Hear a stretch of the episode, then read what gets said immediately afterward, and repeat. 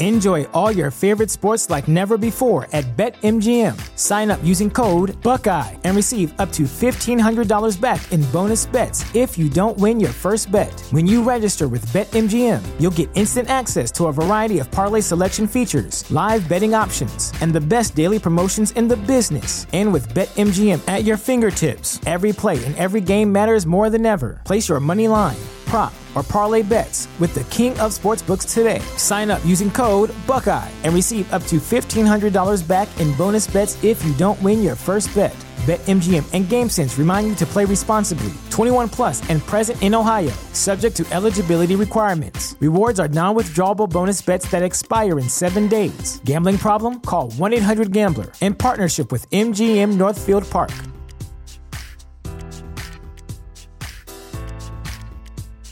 Sick of being upsold at gyms? My guy, you're currently a base member. For $90 more, I can upgrade you to our Shred membership. For 130 more, you'll be a Swole member. And for just $300 more, you'll reach Sweat Platinum.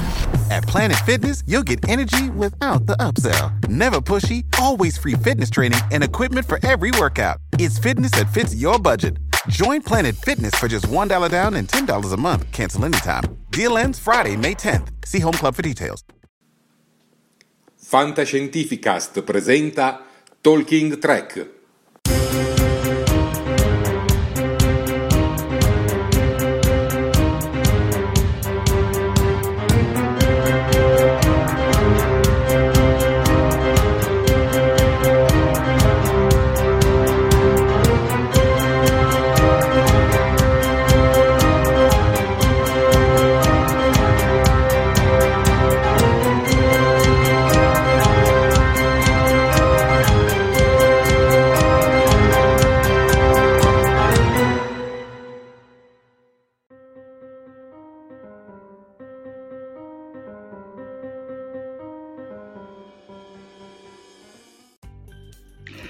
Buonasera a tutti, popolo di Star Trek e ben collegati su Talking Trek. Io sono Jared, l'ideatore del programma e in compagnia con me c'è Max e Sofia. buonasera Jared, buonasera Sofia. Questa sera siamo in posizioni diverse dal solito. Eh, buonasera sì. a tutti. Dunque, Dunque Jared, è una serata importante questa sera. È una serata importante perché sono passati due anni, esattamente due anni, dalla prima primissima live di Talking Track. E quindi sono due anni di trasmissioni. E quindi tanti auguri a noi e tanti auguri ai nostri spettatori che ci seguono da tanto tempo, anche gli ultimi arrivati. E quindi buon compleanno a Talking Track. Ecco perché Max in sua depressione mostra una delle immagini, sono due anni sì, sì, ma non voglio sostituire la tua regia, sai che la regia è compito tuo, io me ne tengo ben lontano, ma per carità, due anni io li ho vissuti quasi tutti, non tutti eh, completamente, e sono stati una gran bella esperienza, devo dire che sono stati una gran bella esperienza, siamo cresciuti tantissimo. Eh, sì, Sofia, come l'hai vissuti questi due anni?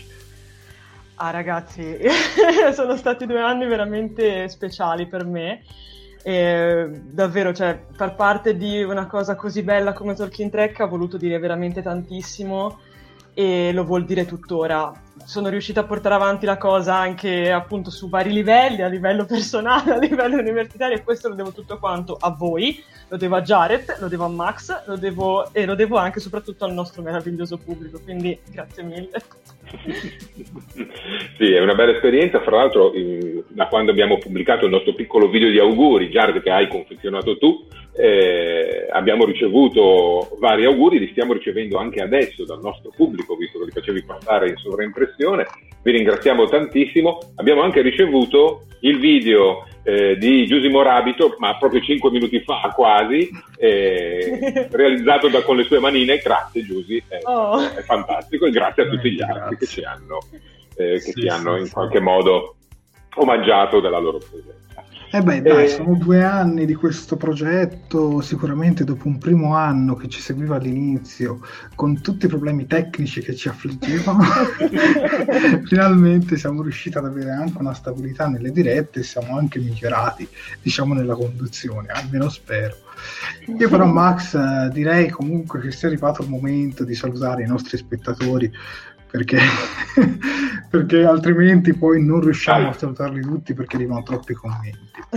Quindi torniamo vai. indietro con i commenti e saluto effettivamente Giusy, quello che ci ha mandato prima il video, grazie Giusy, poi salutiamo Enrico, poi salutiamo Riccardo Frasca, eh, Fulvio Marotta, Rospad, eh, Davide Piscillo, Mariano Stavolo, eh, Giusimo Rabito, Davide Caldarelli, Daniele Pinna, guarda, siete veramente tantissimi, Claudia Polloni, Andrea, eh, Fist, Fistetto, Leopoldo, Giusimo Rabito, Max se mi puoi dare una mano perché oh, beh, certo, sì, so sì, gente sì, si puoi scorrere io leggo.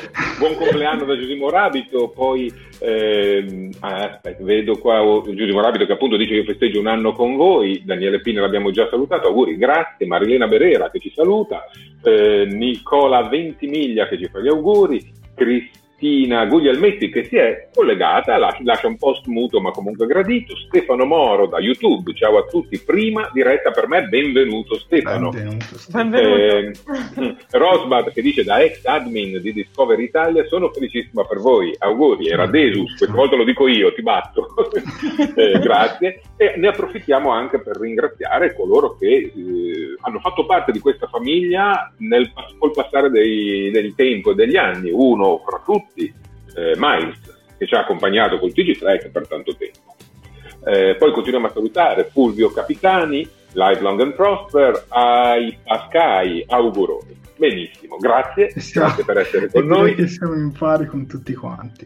Esatto. Beh sì, eh, per chi ci conosce sin dagli albori, noi siamo nati come, una fanpage, come la prima fanpage di Star Trek Discovery, poi le produzioni iniziarono ad aumentare e abbiamo deciso in poche parole di convertire tutto quanto sul progetto Talking Trek perché comprende un po' tutto quanto e ci fa piacere che comunque anche la famiglia virtuale che ci segue sia assolutamente allargata. Siete già 54, quindi guarda, io già vi ringrazio. Esatto, esatto. Eh, Jared, guarda, eh, come abbiamo scritto in settimana sulla nostra pagina, e questo in questo caso mi rivolgo a tutti voi, eh, noi di Talking Track siamo più che consapevoli del difficile momento che la nostra nazione, il nostro mondo in realtà sta affrontando Tuttavia abbiamo scelto di, per quello che ci concerne, di continuare a scrivere, a parlare e a pubblicare di Star Trek. Vogliamo essere un momento di distrazione, di svago per tutti voi e anche per noi onestamente. Vogliamo tenervi incollati ai vostri schermi, rigorosamente a casa, a parlare di un universo, ovviamente quello di Star Trek, dove anche quando le cose vanno male, alla fine tutto si sistema. Nelle puntate precedenti ci siamo spesso fatti degli applausi, specialmente quando, da soli per noi, eh, ogni volta che superavamo un record d'ascolto ci sentivamo gasati. Ecco, questa sera l'applauso lo vogliamo fare a tutti coloro che oggi resistono, ai medici in corsia, agli infermieri, agli OS, ai volontari della protezione civile, ai malati nei letti, ai loro parenti, agli scienziati, alle forze dell'ordine, ai commessi nei negozi che sono rimasti aperti, ai trasportatori, a chi tiene attivi i servizi essenziali e anche a chi resta a casa. A voi diciamo che la resistenza non è inutile. A tutti voi, a tutti noi, va il nostro grazie e il nostro applauso.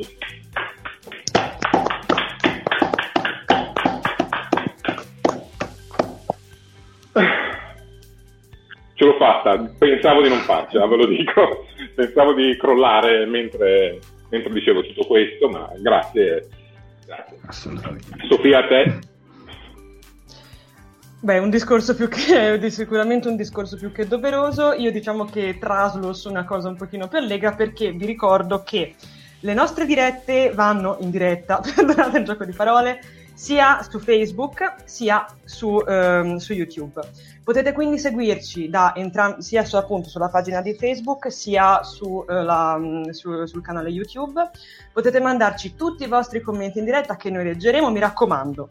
Le regole sono poche ma essenziali. Iscrivetevi al canale di YouTube, attivate le notifiche perché se no io mi arrabbio e non vi arrivano le prossime live, quindi attiva- attivando la campanellina, lasciate un bel mi piace sia su YouTube che su Facebook e ovviamente mettete mi piace alla nostra pagina di Facebook.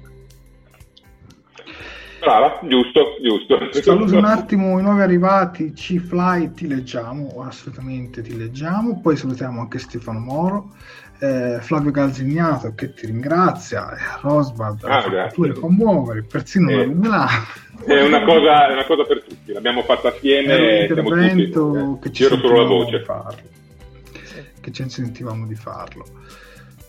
Dunque Max, sì. passando ad argomenti un po' più leggeri. Ok, Come è andato carichi. il sondaggio di questa Andiamo. settimana?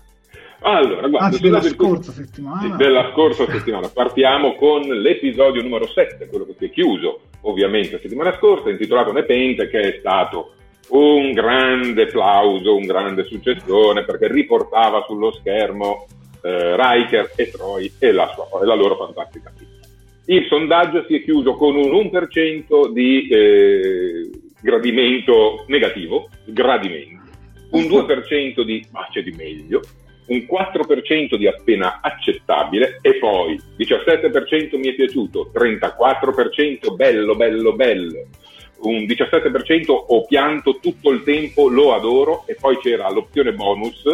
Abbiamo aggiunto questa settima opzione per chi vuole dire che è il più bel episodio visto finora, 29%. Comunque sia un gradimento altissimo che nel nostro grafico ha portato l'episodio al pari del primo episodio, 95% di gradimento, per cui abbiamo i due episodi migliori della serie secondo il pubblico, il primo e il settimo. Beh, devo dire che... La media, almeno per questi ultimi due episodi, si è alzata. esatto, esatto. Allora andiamo a vedere com'è la media parziale, l'exit poll dell'episodio numero eh, 8 che abbiamo visto giusto questa notte, intitolato A pezzi, che già il titolo non è che aiutasse molto. Eh. Ebbene, il non mi è piaciuto non si è ancora palesato, ma mi aspettavo qualcosa di più, l'8% l'ha già detto, l'8% ha anche detto appena accettabile, eh, un altro 8% ha detto mi è piaciuto e poi 38% pari merito, mi è piaciuto molto e mi è piaciuto davvero tantissimo. Allora, live è alto, forse abbiamo ancora un po' un effetto coda, diciamo, del precedente episodio che porta in alto appunto i cuori e forse abbiamo anche il fatto che in questo episodio che abbiamo appena visto si vede comunque un personaggio amatissimo, 7 di 9, e finalmente, ma poi ne parliamo nel dettaglio tra poco, ci sono un po' di spiegazioni. Mm. In ogni caso, direi che chiuso il discorso del sondaggio, andiamo a fare, Gerard? Le pagelle di Star Trek, quindi tutti mani sulla tastiera e ditemi il vostro voto su questo ottavo episodio nominato a pezzi. A pezzi. A pezzi, a pezzi. Scusate, stavo aspettando Max, che di solito sempre lui che proclama. E quindi mh, mm, comincia, oddio, con questa cosa che io sono nel centro faccio fatica. Comincia Sofia, eh, poi Max, poi io e poi leggiamo tutti i nostri cari spettatori. Voto da 1 a 10. Vai. Allora, io devo fare una piccola premessa che nel sondaggio, quella piccola minoranza che ha scritto pensavo di meglio, ammetto di essere io. io faccio parte di quella piccola minoranza, però, però il mio voto nei confronti dell'episodio, nonostante mi abbia lasciato con qualche perplessità, è comunque abbastanza positivo. Io rimango stabile su, su un 7, che era stato anche il voto che avevo dato lo, ehm, la, la, scorsa volta, quindi io rimango ferma lì. Diciamo che per me il 7 è il, nu- è il nuovo 6, cioè per me il 7 è la nuova sufficienza, mettiamola così. Diciamo che ho ancora, ta- ho ancora fiducia, forse non tantissima, però comunque ho fiducia nei confronti di questi ultimi episodi, quindi mi sento di andare con un 7. Prego, a voi mm. la parola. Com'è? Max? Ah sì, ok. 7, eh, anch'io 7. 7 perché mh, ci sono state alcune cose che non mi sono piaciute in questo episodio, un po' di eh, stru- non mi sono piaciuti i 5 ologrammi e l'indagine alla Jessica Fletcher che ha fatto Raffi, dai, detto chiaramente. Eh, però sono contento che ci siano stati gli spiegoni, magari un po' pesanti, ma ci servivano. A questo punto bisognava tirare le fila per avere tutto chiaro davanti ai prossimi due episodi. Quindi un, eh, un tranquillo 7. Jared? Io un 6, voglio essere onesto, un 6 perché per me questo episodio ha dei problemi, nel senso che eh, le scene più belle 30 secondi e si scappa le scene che si potrebbero veramente ridurre per me in, in 5-10 minuti, 40 minuti di spiegone. Ecco, io la vedo nel senso opposto tuo, Max, ma non intendo che ci debba essere azione, semplicemente le puoi anche riempire senza per forza fare discorsi di 40 minuti.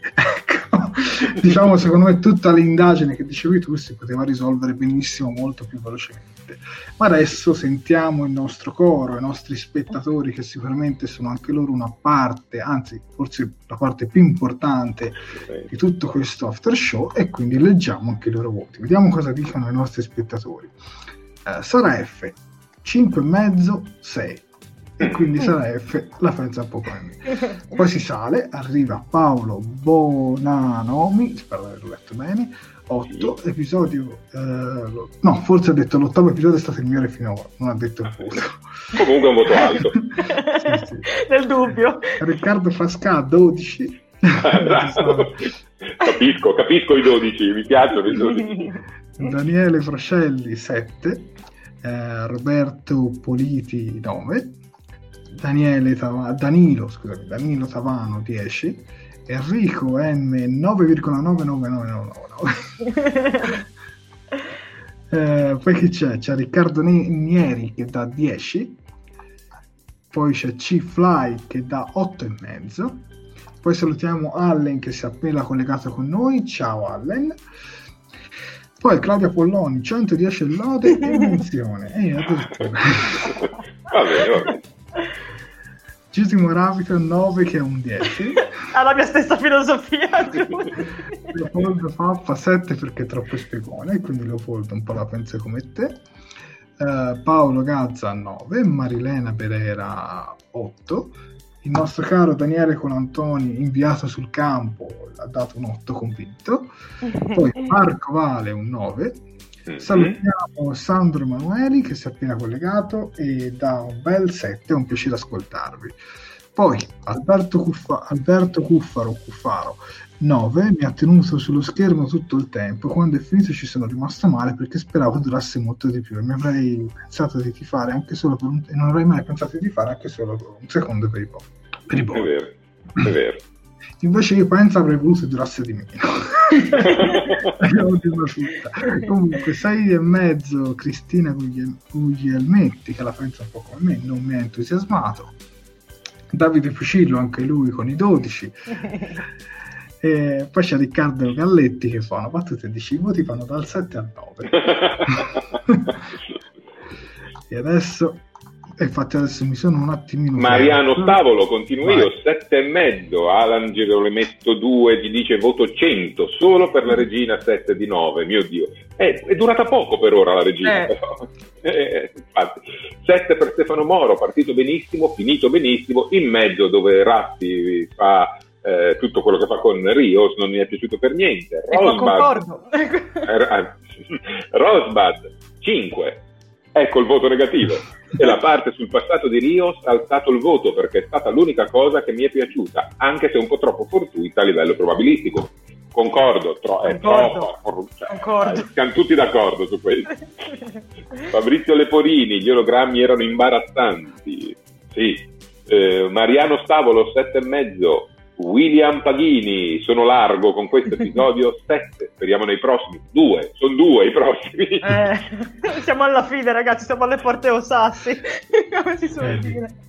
Paolo Bonanomi 7, finalmente gli spiegoni ed un senso agli ologrammi inutili. Eh, sono d'accordo con te Matt, sui 6 ologrammi non mi è piaciuto, piaciuta, ok sarà S, eh, Sky voto 8 sempre in crescita, Fulvio Marotta eh, il voto lo do a Petti, Cubo Borg 10, discussioni con i vari ologrammi 8, spiegone a tavolino 5.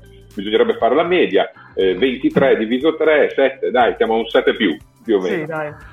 Eh, Daniele C 10 porta Borg Alberto Cuffaro ama gli ologrammi e quindi alza il voto. Daniele Amore 6 concordo. Flavio Galzignato da un 7 più una bella puntata con vita. Eh, io 9 7, a 7 di 9 per Fulvio Capitani. Davide Caldarelli 6 e mezzo. Io non posso andare oltre il 5 dice Corrado P. Matteo Bistoletti 8 più. Davide Randi un bell'otto. Ragazzi siete tantissimi Marco Nazzaro dal 6 al 7, eh, alcune spiegazioni dovute e logiche, altre più articolate. Daniele Pinna ci dà un 9, Matteo Bistoletti lode per la, la laude per 7, Antonio Morano direi un mix di scene da 10 e momenti da 5, 7,5 di media, 7,5 8 anche per Baobab, ah, invece a Baobab piace l'indagine di Raffi.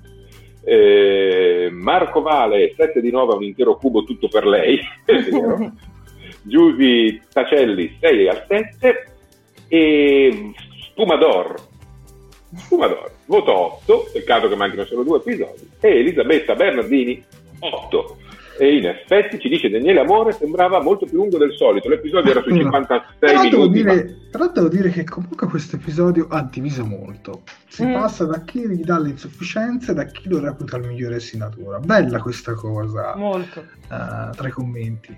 Io vi invito a motivare le vostre, le vostre insomma, opinioni. Noi, come ripetiamo sempre, eh, se noi magari una cosa non ci è piaciuta, non vuol dire che è l'assoluta verità, è soltanto un'opinione. Magari a me una cosa è piaciuta, magari a Sofia non le è piaciuta per niente, magari a Max meglio o addirittura peggio. Quindi, ragazzi, vi invito sempre a, a lasciare la vostra opinione onestissima, basta che si fa con rispetto ed educazione verso gli altri. Dunque, Max, direi che è arrivato il momento di lanciare lo spoiler alert. Anzi, no, prima c'è da mostrare le foto dei nostri esatto spettatori. perché come No. sempre ogni episodio ogni episodio scusate ogni puntata di Talking Track ormai mi, mi sono episodizzato ogni puntata di Talking Track chiediamo al nostro pubblico di fotografare la propria postazione, se stesso, farsi un selfie, farci vedere in che modo ci sta seguendo e puntualmente ogni settimana arrivano delle nuove testimonianze. Ecco Francesco Berlusconi che ci mostra non solo il selfie alert della settimana scorsa, ma anche la sua invidiabile collezione. Guardate quante cose, ragazzi, invidia profonda per tutte queste navi e questo materiale di Star Trek, davvero. Complimenti a Francesco Berlusconi. Abbiamo Marco Loprieno che ci, serviva- ci seguiva sul televisore anche lui, facendo il saluto vulcaniano, immortala il momento selfie, facendo selfie. Abbiamo Enrico Moro in questa multipla posizione a triplo schermo, a doppio schermo con tripla visione di vari momenti, un articolo su Talking Track, eh, il nostro annuncio della diretta della settimana scorsa e il momento selfie. Eh, Enrico Moro, lunga vita e prosperità anche a te. Eh, abbiamo Sara Fernandez che ci manda due scatti, uno direttamente dal suo computer in cui ci immortala a pieno, oserei dire, e poi lo stesso, sempre eh, però in versione telefonica con la chat dal vivo presa da YouTube. Poi abbiamo Giusimo Rabito che anche in questo caso condisce il selfie, il momento selfie con le nostre, con le nostre immagini. Ma Jared abbiamo un momento particolare da commentare che lascio tutto a te. Ah, poi durante qualche giorno fa, durante la festa della donna, abbiamo fatto dei post in merito, omaggiando un paio di attori, e pare che il post abbia attirato anche l'attenzione di alcuni, diciamo, alcuni attori veri e propri, quali Jerry Ryan, Will Wheaton e addirittura Lisa Bryons, l'attrice di Sochi, che ha ricondiviso la nostra storia sul nostro profilo Instagram, sul suo profilo Instagram, e invece Jerry Ryan e Will Wheaton hanno lasciato un like sul post. Ricordiamo che noi siamo anche su Instagram, ci trovate un po' dappertutto. Ecco. Ci stiamo espandendo, ragazzi. Telegram, Instagram, Facebook, YouTube, siamo ovunque. Siamo anche sull'artefatto, stiamo facendo anche un social network per, per gli export. Sì, lo chiamano la collettività, è una cosa un po' nuova. Aspetta, facciamo così, questa cosa qua, eh. Max, c'è presente un'altra tazza? Aspetta, facciamola vedere più grande. Eccola qua. La Massimo dalle mille risorse, dalle mille tazze. La tazza Borg. Eh doveroso, doveroso. Doverosa, mi sa puntata la, la tazza Borg. Ricordo ehm... che ci potete mandare questi selfie, queste foto durante la trasmissione. Tra, a fine puntata ci sarà anche il selfie alert in cui mandarle, ma le potete mandare in qualsiasi momento. Basta mandarci un messaggio privato alla pagina o scriverlo direttamente sulla bacheca pubblica della pagina Facebook di Talking Track oppure semplicemente su uno dei nostri gruppi come il gruppo Picard. Dunque, esatto. adesso è arrivato il momento di lanciare lo spoiler alert. Giusto. Eh sì. Quindi, eh, e quindi ragazzi, prego, sì.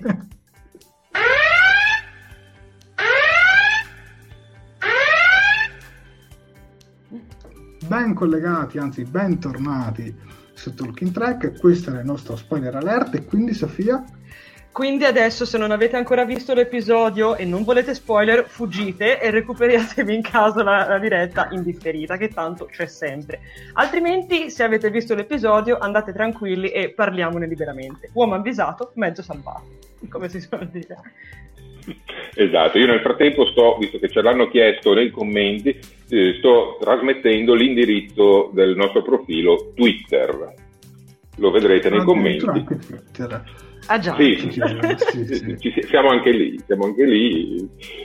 Prima o poi arriveremo anche su qualche altro social network che non conosciamo ancora. Dai. Se non ricordo male, non ricordo se era Ransom Mount a seguirci, ma ho ci messo un like qualche anno fa. Sì, sì, eh, quando noi ovviamente elogiavamo, in particolar modo io, eh, Pike in tutte le salse, allora Anson Mount a un certo punto eh, ci mise qualche cuoricino anche su Twitter e ci, ci guardò. Ecco. L'ha, l'ha, fatto anche, eh, credo anche Peck, anche, anche Peck, sì.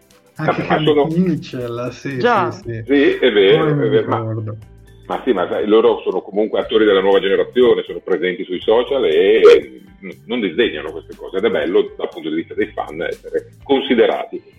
Abbiamo dato lo spoiler rent, quindi, quindi direi di cominciare a parlare dall'episodio. Max, lascio introdurre sempre a te.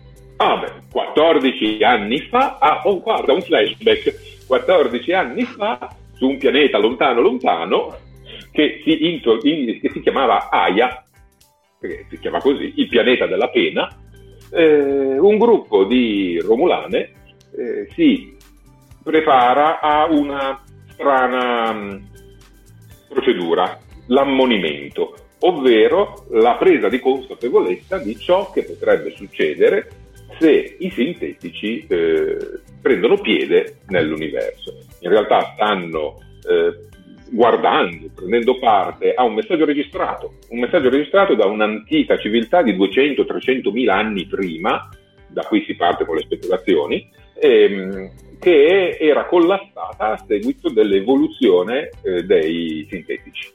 Questo ammonimento eh, fa sì che questo gruppo di Romulani, gli eredi della Zatvash, quindi la nuova Zatvash, si sottoponga all'acquisizione di queste immagini feroci e eh, inizi la propria missione di eliminazione dalla galassia, dall'universo, di tutti i sintetici.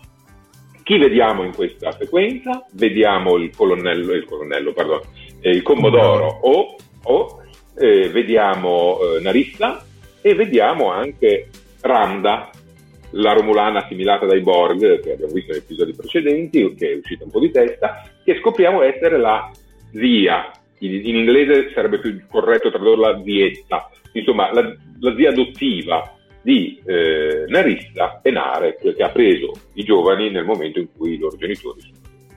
Questa cerimonia però ha un eh, aspetto negativo, non tutti la superano e non superarla vuol dire impazzire al punto di suicidarsi e infatti eh, tutti tranne Narista e Randa eh, finiscono a terra e si suicidano. suicidano. Randa perde il senno e diventa quindi pazza, Narissa rimane cosciente e consapevole e si unisce alla missione della Zatvash, ormai ridotta a 3-4 elementi, si può dire, eh, di capeggiata dal, dalla Romulana o mezza vulcaniana, non si capisce bene.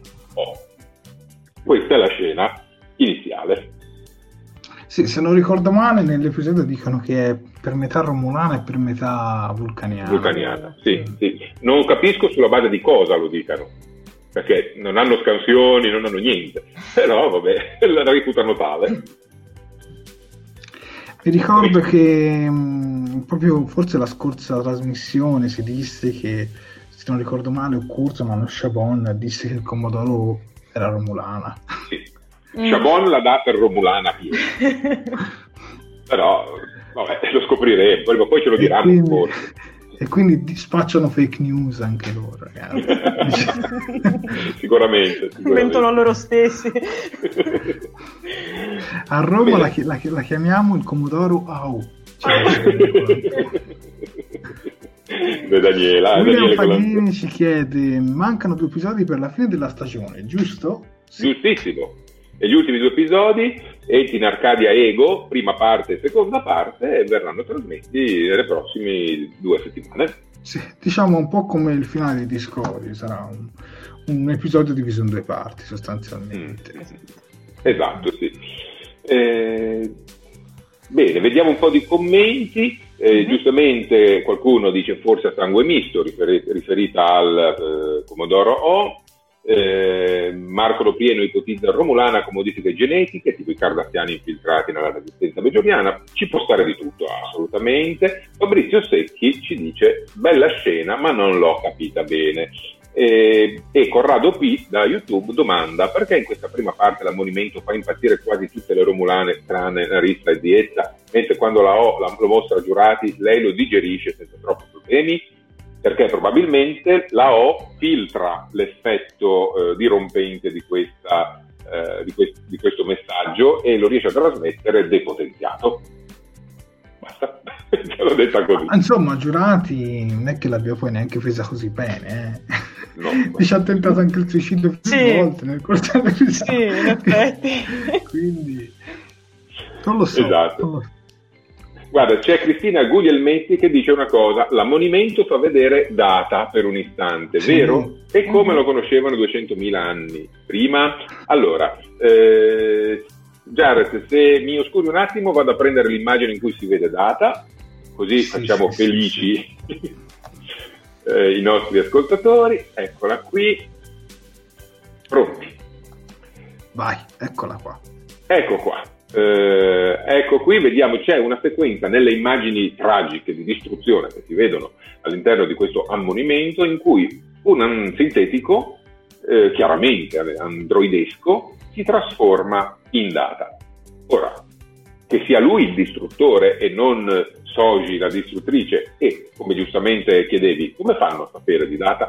Questo non ci è detto, però se 200-300 mila anni prima una cultura, una specie, una razza, insomma, questa, questo, queste persone sono riusciti a spostare otto soli per metterli in un giochino strano e ci hanno messo pure un pianeta in mezzo senza che l'attrazione gravitazionale lo distrugga, solo per far vedere a tutti quale fosse questo ammonimento, direi che potrebbero anche avere il potere di vedere nel futuro, viaggiare nel tempo, tutt'altro. Eh, il, il, il, fandom online ipotizza che siano gli iconiani con i loro portali e le loro conoscenze, in effetti li avevamo già incrociati, incrociati in altre serie. E se fosse l'orra, come dice Riccardo? Eh, potrebbe tranquillamente Sarebbe essere bellissimo un colpo di scena del genere. Mm. Sarebbe veramente bello. Che arriva lì e si trova l'orra. Mamma mia. Applausi. sarebbe, sarebbe poi l'orra non è stato distrutto, è stato soltanto disassemblato. Mettiamola così. Sì. Cioè, è stato smontato, mm. però non è stato distrutto. Ed è strano che nessuno ne parli, obiettivamente. Mm. Per cui, perché non potrebbe apparire loro? Magari sarebbe un bel colpo di scena. Eh, opinioni su questa scena, ragazzi? Prima tu. Ok, grazie. vai, grazie, vai. scusate, vedevo l'indecisione, perdonatemi. Ma allora, sentite, a me in realtà questa scena qua d'inizio mi è piaciuta, mi ha lasciato un po' di dubbi sulle prime, perché anch'io diciamo che mi sono posta molte domande, come anche, ho, quanto ho capito, molte persone, molte persone che, che hanno commentato qui di seguito. Um, allora, sinceramente la cosa che mi è piaciuta di più di tutta questa scena qui è stata la regia. Cioè, proprio da- dall'inizio alla fine mi è piaciuta molto perché, come dice anche Riccardo Galletti, è una scena molto intensa e la regia secondo me lo è altrettanto. Molto bello il fatto che cominci con la voce narrante ehm, del Commodoro che parla e che poi diciamo che prima si sente fuori campo e poi si, si vede che in realtà è lei che sta istruendo questo gruppo di, di Romulane. Eh, molto bella secondo me come scelta, mh, come scelta registica.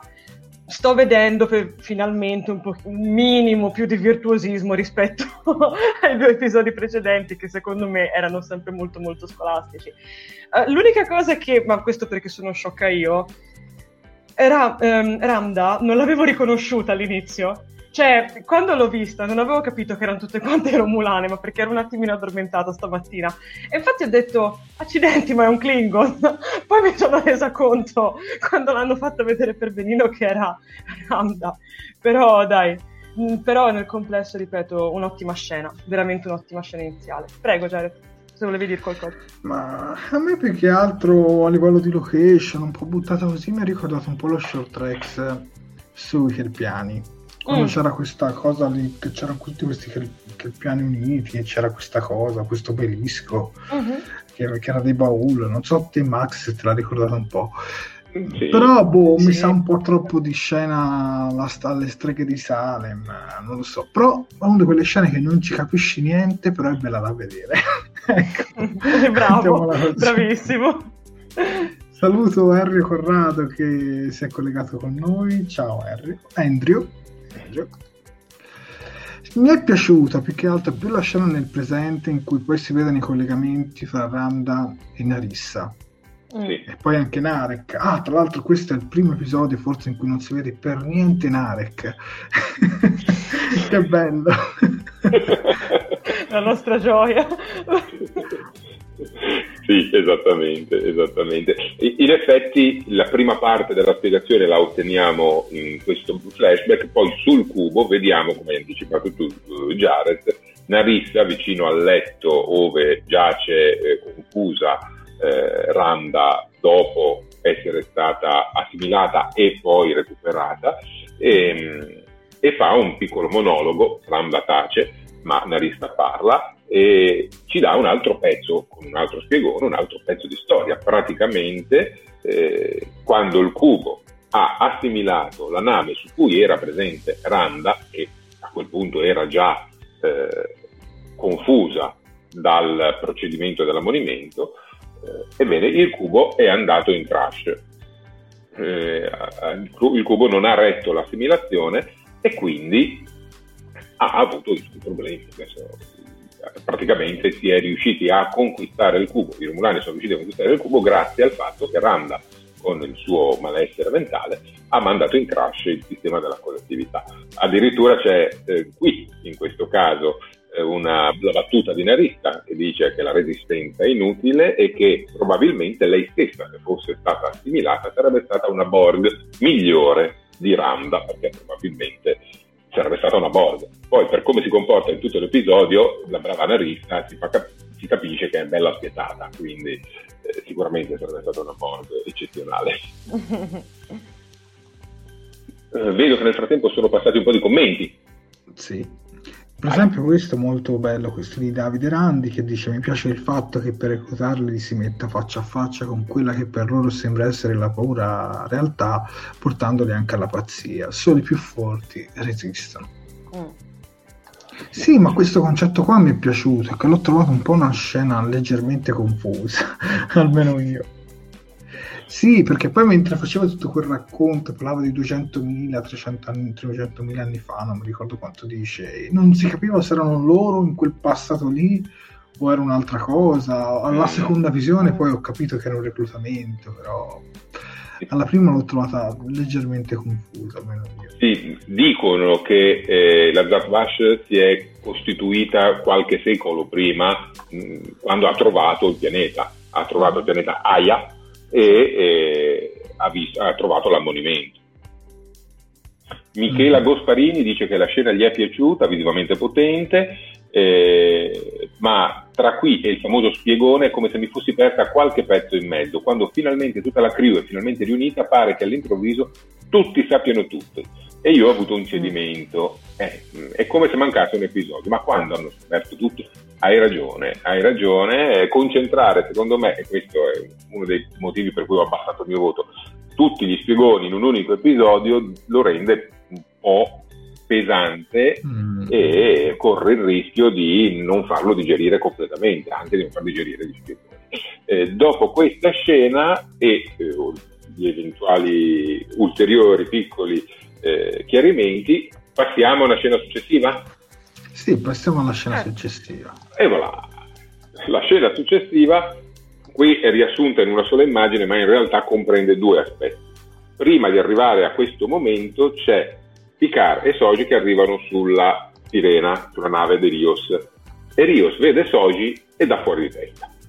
Completamente va in panne.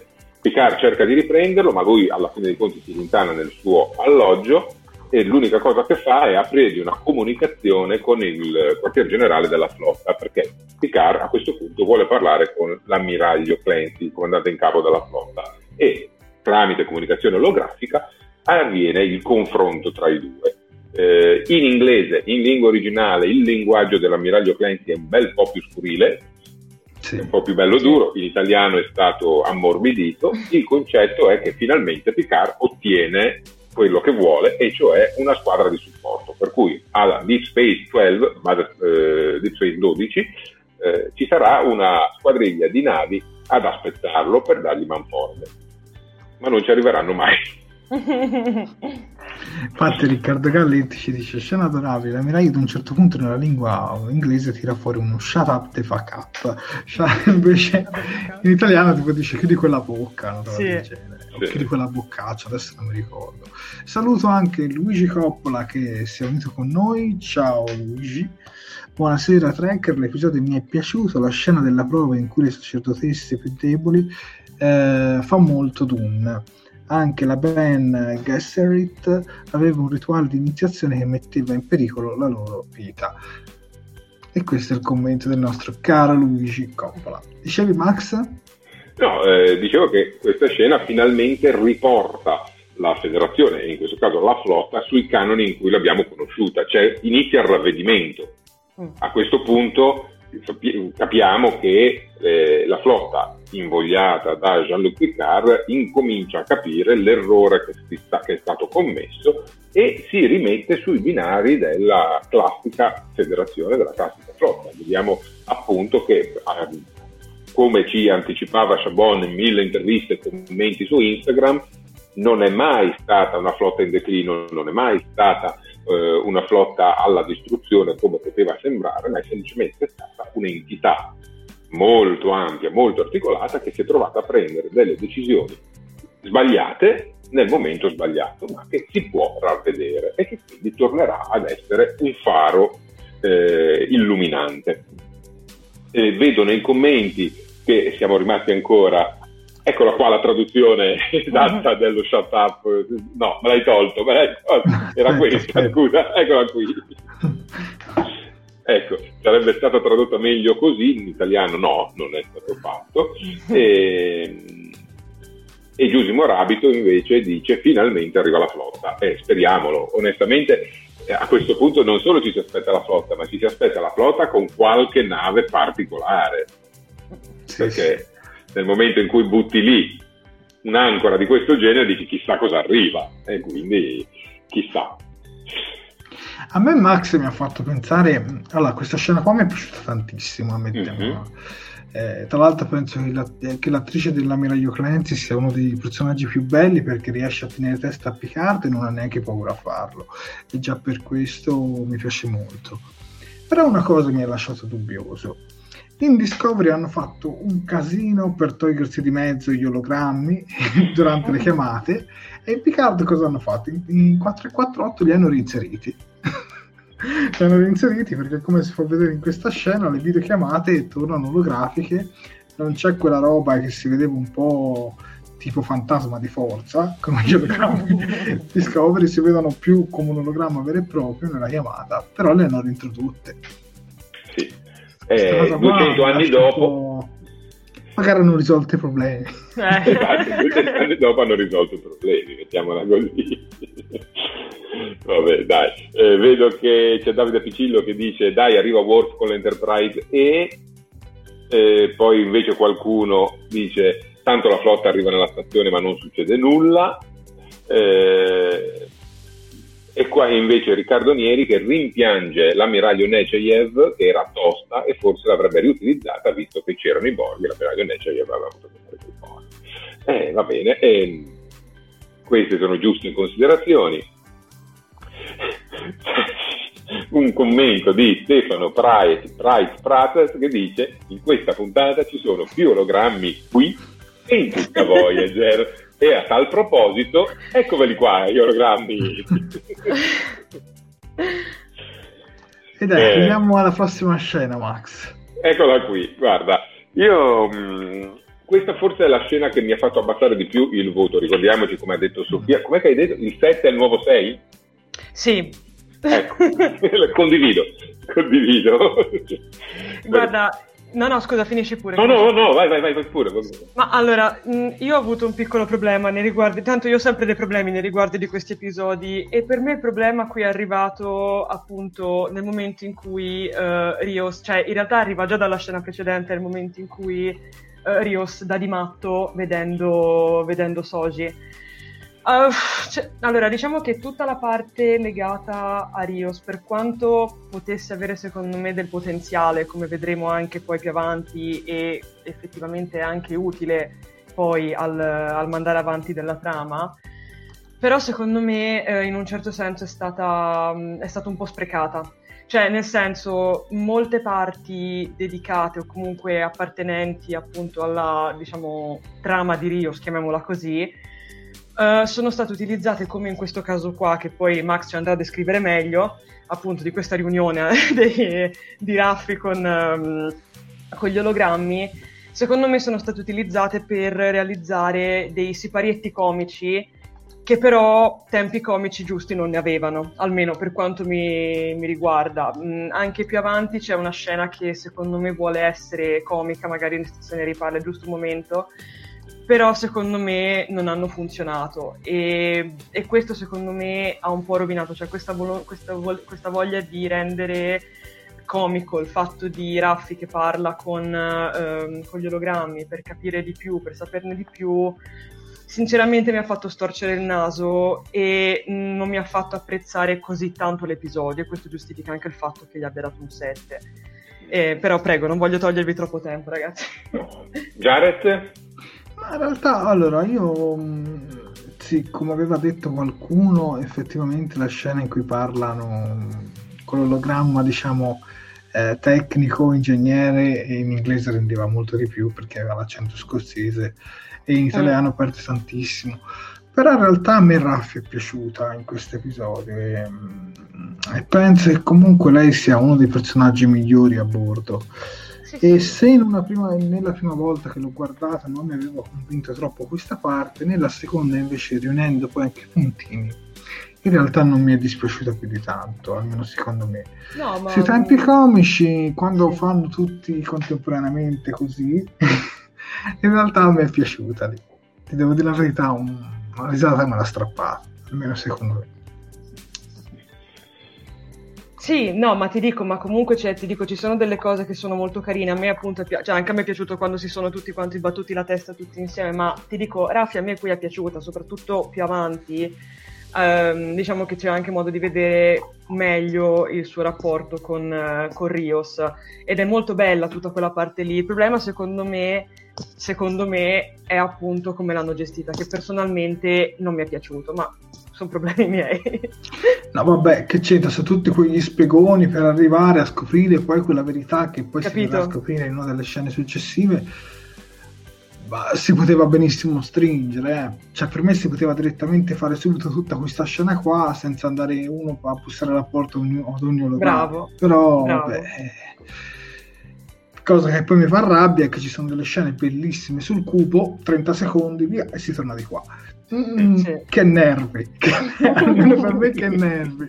Cioè, Anche per me, fine. vedere di più tagliano corto e quando c'è qualcosa potrebbero benissimo stringere e allungano. Vanno Ecco, avanti, sì.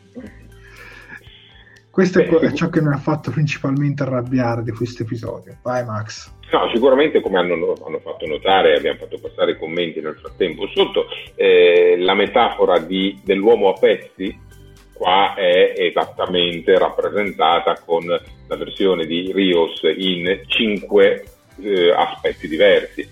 Il titolo dell'episodio è A pezzi, abbiamo un uomo a pezzi che in questo caso eh, mostra parte di se stesso in eh, cinque caratterizzazioni diverse. Bravissimo l'attore, specialmente in lingua originale, in italiano una tragedia per tutti e cinque le caratterizzazioni, secondo me, Eh, quella che ci perde di più, e anzi diventa totalmente macchiettistica, è quella dell'ingegnere olografico di emergenza, che si chiama Ian, eh, che in originale ha la parlata di Scotty, quindi è un omaggio enorme a un personaggio della serie classica, ma tradotto in italiano, Scotti in italiano non aveva praticamente una caratterizzazione linguistica, tradotto in italiano invece adesso è una macchietta bella e buona.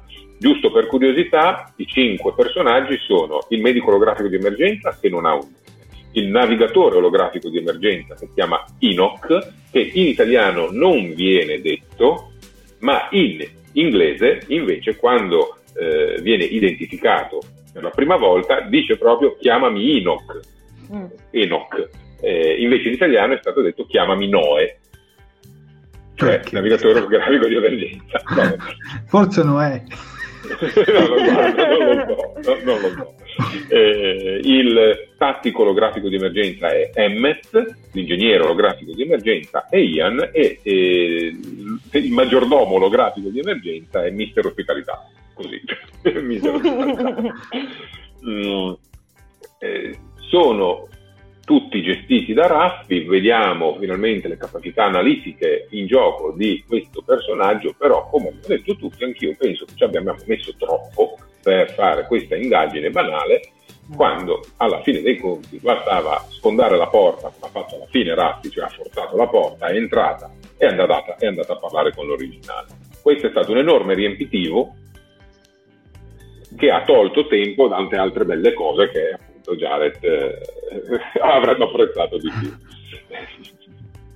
Ah sì, ma per me si poteva... Allora, secondo me se già lo rendevi... Toglievi quei 7-8 minuti, 10 quanti sono stati, forse l'episodio sarebbe stato anche più godibile, mettiamola così. Mm. Perché io ci ho trovato un po' di pesantezza in questo. Mhm. Sì, sì, sì, sì, Sì, sono d'accordo. esatto, esattamente. Passiamo alla situazione successiva e qui abbiamo la scena che era tanto- stata tanto anticipata anche nei trailer, ovvero eh, Elnor che clicca sul eh, chip che richiama i guardiani di Fendis, che in questo caso scopriamo non essere quello di Picard, ma essere quello di Tug. Tug ne aveva uno nel suo ufficio, perché Elnor si è rifugiato nell'ufficio di Tug, viene detto tra una battuta e l'altra. Eh, arriva il guardiano preferito da Elnor a dargli manforte, che è Mamma 7 di 9, eh, con il cui aiuto riesce a sbaragliare i romulani cattivi e poi in un abbraccio appunto quasi materno, diciamo che 7 di 9 sta adottando Elnor al posto di Iced, ehm, gli dice sono arrivata qui, tutto bene, adesso però affrontiamo il problema. Il problema che va affrontato è riprendersi in mano il cubo e chi meglio di 7 di 9. Si corre quindi alla cella della regina e in qualche modo 7 riattiva il cubo, Eh, ma l'operazione non passa inosservata ai nostri amici romulani che mettono subito in eh, moto una contromisura.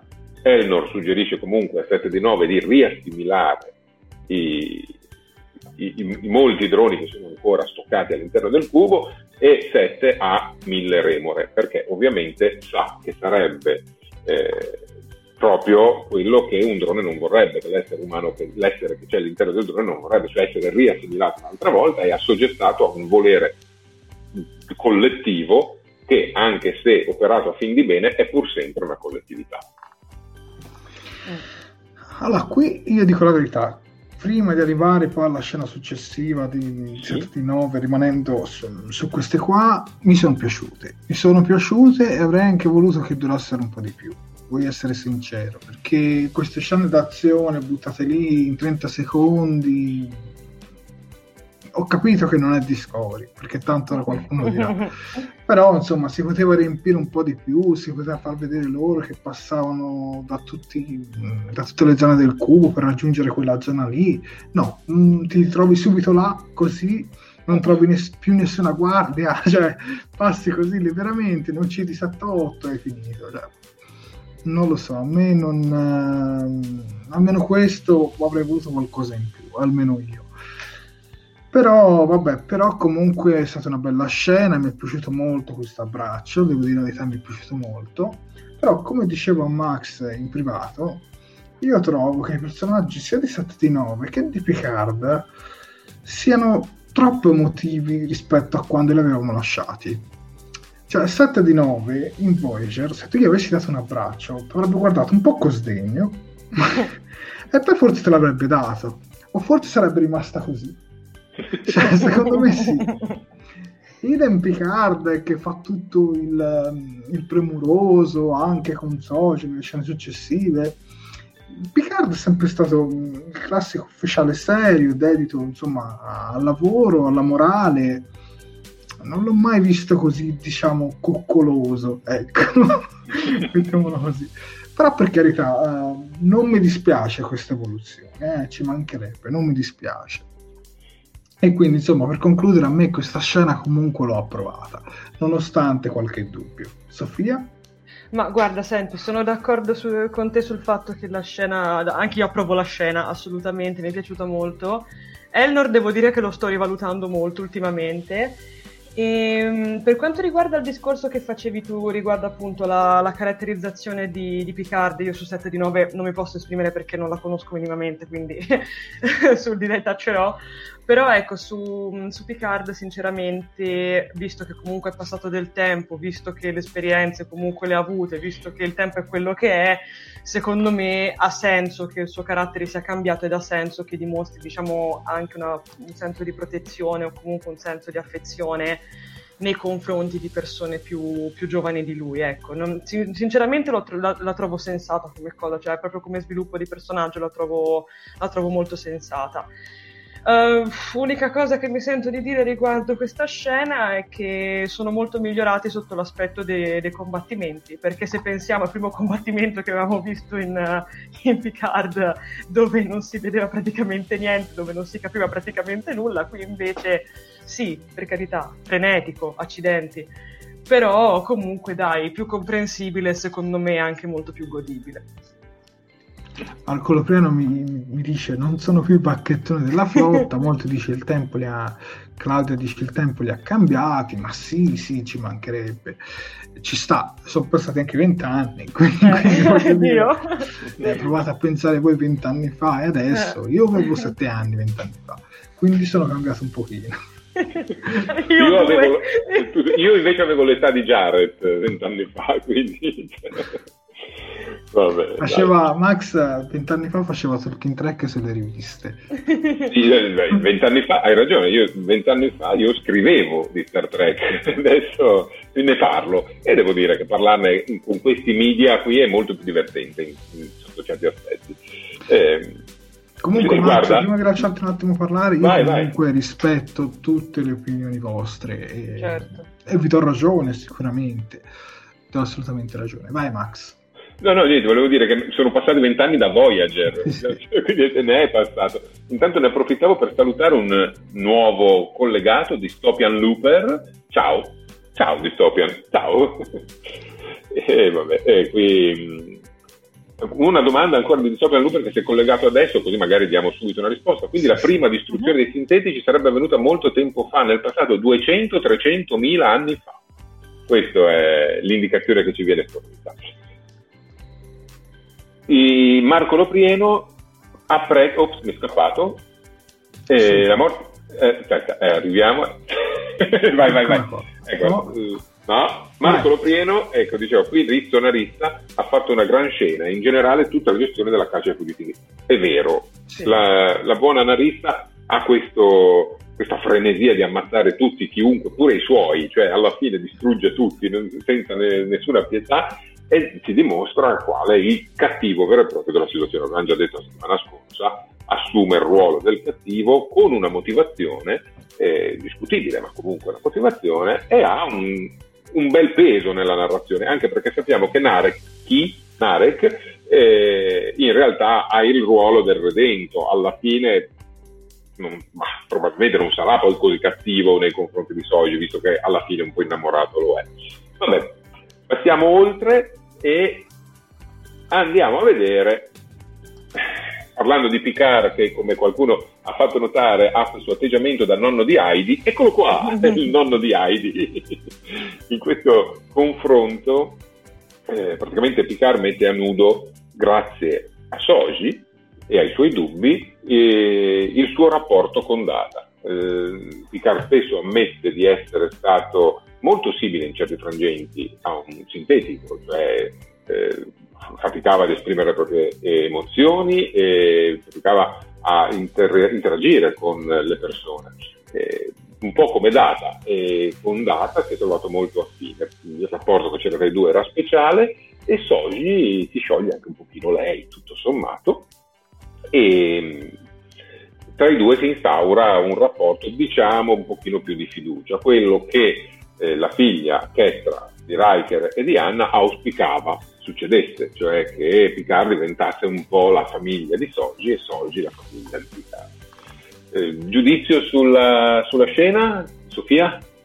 Ma eh, io qua sinceramente mi sono commossa, cioè l'ho, l'ho, trovata veramente veramente bella e allora, al di là della regia con cui l'hanno, con cui l'hanno, l'hanno portata avanti, che secondo me è molto molto bella, dunque la regia di questo episodio sicuramente, anche la fotografia sono molto, sono molto pulite, però secondo me eh, vanno bene così, perché alla fine, a parte chiaramente le scene sul cubo per il resto, è un episodio, diciamo, mi sento di dire semplice, ma prendetelo con i guanti, nel senso, cioè secondo me una regia troppo articolata in un episodio come questo, comunque un episodio fatto appunto, come si dice dall'inizio, di spiegazioni, di chiarimenti e volendo anche di qualche novità, ha bisogno di una regia che non distragga troppo da quello che viene detto da, dai due attori o comunque dagli attori che parlano. E tra l'altro avete, messo, avete scelto la fotografia giusta perché questo è stato sicuramente il momento fotografico che mi è piaciuto di più di tutto quanto l'episodio. Non so perché, ma l'ho adorato. E, um, mi è piaciuto tantissimo vedere questa divisione, diciamo, simmetrica tra, tra Soji e Picard. E sicuramente mi è piaciuto molto anche vedere come alla fine è, be- è stato bello cioè, perché c'è stato tutto uno scambio, come abbiamo detto, no? di, di, apertura appunto, sia di, di Soji nei confronti di Picard, cioè diciamo di, di apertura reciproca. E, ed è interessante vedere che all'inizio è Soji che non, non mangia, che comunque non, non riesce a mangiare e poi diciamo che si tranquillizza, si calma, mangia ehm, e poi invece alla fine è Picard che si blocca con, con la forchetta ferma come si vede qui perché Soji gli, gli, rivela che comunque pare che Data gli volesse effettivamente bene. E è molto bella questa cosa, ho trovato molto bello questo, questo cambio. E niente ragazzi io qua mi sono commossa qui ho pianto, lo ammetto candidamente No, io invece al contrario, questa è una di quelle scene avrei tranquillamente sorvolato. Oh, sì, no. lo dico, oh, dico no. onestamente perché comunque se l'ha già visto a tavola dai Riker. Era bene o male la stessa scena, tuo padre era un bravo soldatino. Cioè, per carità, bellissima, perché comunque è una bellissima scena, però è una di quelle che per me è un po' per allungare il brodo, cioè per me non la vedevo così ess- eh, essenziale, ecco, mettiamola così. Poi per carità, è una bella scena. Comunque vedo che anche a molti fra i commenti questa scena eh, è piaciuta molto, come Giusimo Rabito, Rosbud, quindi... E eh dai, qui Eh, dottor è, una, è una scena che, no, vabbè, è una scena che tocca le corde emozionali delle persone ed è messa lì proprio per questo, anche perché eh, dobbiamo imparare a riconoscere Jean-Luc Picard che sta ritornando ad essere l'uomo che conoscevamo prima e intanto dobbiamo empatizzare con Soji che è comunque un personaggio ambiguo, non abbiamo ancora capito quanto è buona e quanto è cattiva. Teoricamente è la distruttrice, quindi dovrebbe essere qualcosa di cattivo, invece ce lo stanno presentando come buona. La stessa Soji sta eh, percorrendo un percorso di eh, riconoscimento, sta cercando di trovare le proprie origini e definire chi sia se stessa. Infatti poi in una scena successiva eh, c'è un ulteriore passo suo, nella, nel raggiungimento della sua consapevolezza quando si confronta con Giurati, che dovrebbe essere il suo principale nemico e invece diventa una morbida, morbidissima amica, amichissima, amicissima. Ecco. Leggevo fra i commenti, Sì. alcuni mi dicono freddo come un vulcaniano. Jared. Flavio Calzignato mi dice non poteva essere sorvo- sorvolata. Eh, ce n'erano altri, eh, dice Jared, se un androide come data, dice Francesco Mario 82, invece Fabrizio Secchi la vede un po' come mi dice non brutta, ma eccessivamente nulla. Ecco Mm. Fabrizio Secchi. Eh, io la penso un po' così. Ma per carità, se non avessero fatto una scena simile nello scorso episodio l'avrei trovata necessaria. Ma in questa boh, mi è sembrato un po' allungare il brodo. Per carità, bella come scena. Però per me si poteva benissimo sorvolare, almeno secondo il mio giudizio. eh. Poi ognuno nel libro veramente di pensarla come vuole, come preferisce e con la propria testa. Vai Max. Beh, siamo alla scena successiva, quella che è molto bella secondo me, perché ci dà uno spaccato della vita eh, di Rios, ma che è di un fortuito tremendo, cioè è veramente, veramente eccessiva. Non puoi essere, non puoi creare una storia eh, in cui tutti i personaggi hanno a che fare esattamente l'uno con l'altro, per caso si ritrovano tutti assieme sulla stessa nave dai, cos'è Star Wars, dove l'universo è, è molto piccolo e tutti si conoscono. No, questo Star Trek non può essere gestito così, secondo me. Per cui, eh, opinione duplice. In questa scena, alla fine, Raffi entra nella stanza di Rios, forzando la porta, perché si sente da fuori che digita un codice per aprire la porta, perché lui gli ha detto piss off, vattene via. E, nel frattempo Rios ha eh, aperto un suo baule al cui interno c'erano gli effetti personali di quando era all'interno della flotta imbarcato sulla USS Ibn Majid eh, e qui scopriamo il suo passato con eh, il proprio ex capitano e l'incontro con un'altra sintetica uguale e identica a Soji. Praticamente che cosa è successo? Lui era imbarcato sulla Ibn Majid NCC 75710 al comando del capitano Alonso van der Meer, che è quel tipetto lì che si vede in foto.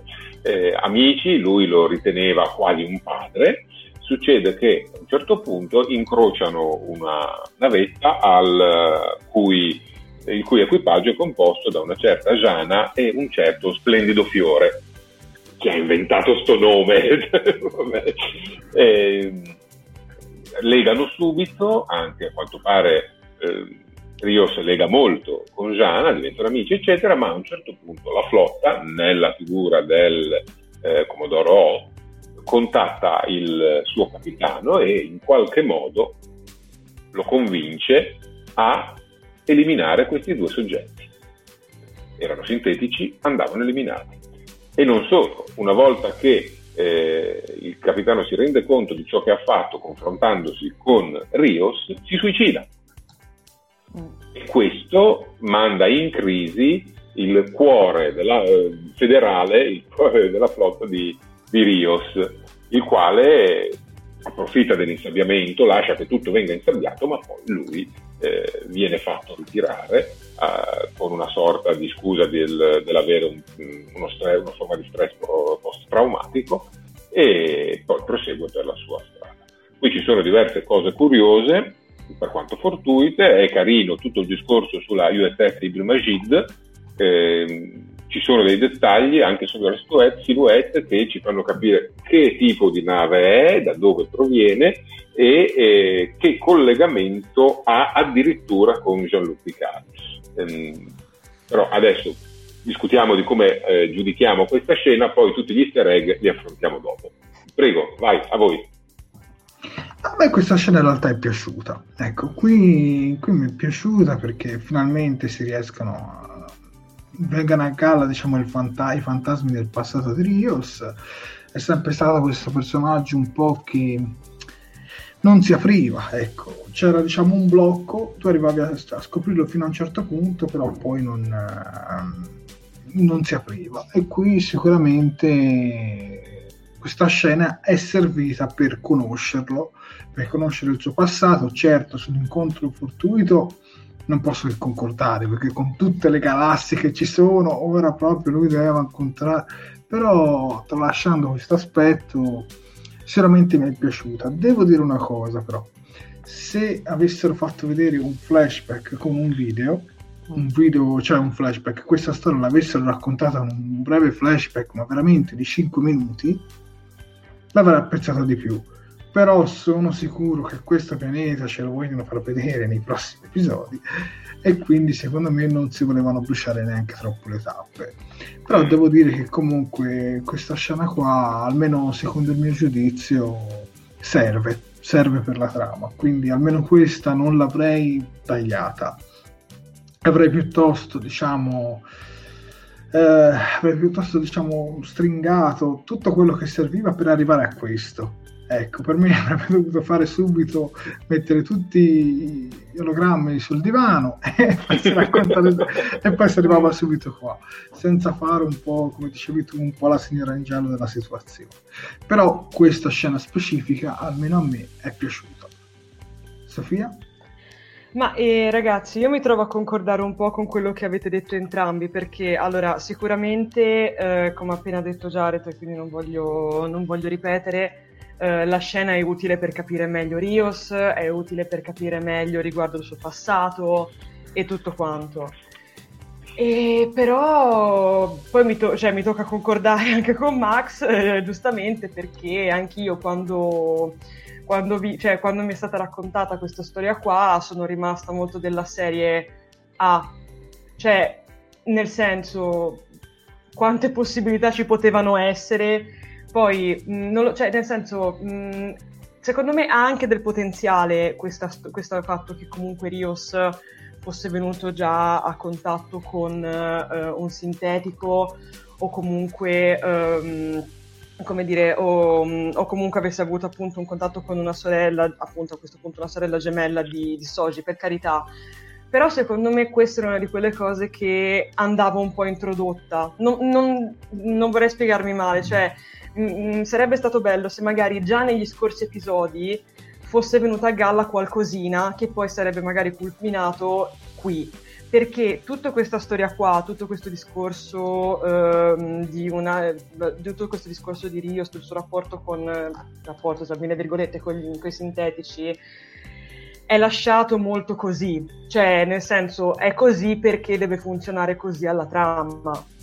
Quindi da una parte sono combattuta sinceramente, infatti è qui che il mio 7 diventa, diventa quasi un 6 perché um, c'è del potenziale, avete presente quando dicono uh, c'è del potenziale ma non ci si applica? Ecco, secondo me questo è il modo per riassumere la scena perché c'ha del potenziale ha il potenziale di portare avanti un personaggio come Rios, di dirci qualcosa di più riguardo a lui, ma è troppo veloce o comunque è stringata, cioè anch'io sinceramente come Jared avrei preferito piuttosto veramente un flashback in questo caso, tanto ce ne Ma sono tantissimi. Se no, sai cosa devi fare? Se no, cosa devi fare? Uno short tracks. Se no, sapete come se potrebbe poteva essere carina? Poteva essere carina magari, ora probabilmente dirò un'assurdità, però eh, visto che eh, do- ci siamo dovuti sorbire il, il, mitico interrogatorio, la mitica interrogazione alla signora Fletcher da parte di Raffi verso tutti, verso tutti gli ologrammi, sarebbe stato carino se magari um, fossero stati gli ologrammi che a questo punto abbiamo visto essere diciamo, i vari pezzi di Rios che raccontavano la scena cioè, non so, mm. sarebbe, poteva essere carino secondo me se, se l'avessero sfruttata bene. Cioè, eh, magari ognuno, perché come si vede, i vari ologrammi alla fine eh, portano quasi un sentimento diverso di Rios, una parte di, di Rios diversa. Quindi, secondo me sarebbe stato interessante vedere, mh, mm, cioè comunque sentire, tra mille virgolette, la versione di ognuno.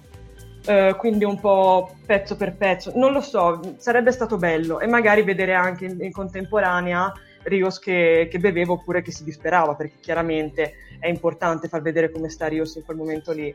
Quindi, boh, ve l'ho detto, secondo me è una scena con un grande potenziale sulla carta, ma che, si, che va sprecata.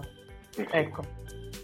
Eh, sì, è l'assentimento che abbiamo un po' tutti, eh, sì. dal fortuito eh, sì. allo sprecato, come ci, fatto, ci, hanno fatto notare, sì, in, in, passato Rios aveva nominato il capitano e la sua precedente nave, ma non aveva spiegato sì, altre cose. Da, ecco. Cioè, dal nominare all'arrivare ad una storia così complessa scorre un mare, cioè nel senso, cioè, cioè nel, voglio dire, le acque sono esatto. tante come eh. dice Fabrizio Leporini, e che avvalora quello che diciamo anche noi, dovevano spalmare la storia di Rios nelle puntate precedenti, invece ce l'hanno buttata lì tutte assieme.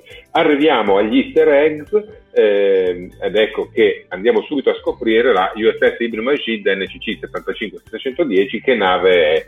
È una nave disegnata da eh, John Hills, che è lo disegnatore principale delle navi di questa eh, di questa serie, ma è anche colui che ha disegnato l'Enterprise E per capirci, ma comunque tantissime navi di Star Trek. E in occasione del documentario di Star Trek Deep Space Nine What We Left Behind, quello che ha ipotizzato addirittura una stagione 8 disegnata a fumetti, è colui che aveva disegnato la nave USS Emmett Till, questa qui, che è della stessa classe della Ibn Majid. Non sappiamo la classe, ma sappiamo che quella che vedete sotto, la eh, USS MS Steel, sarebbe la nave comandata da Henry Dax.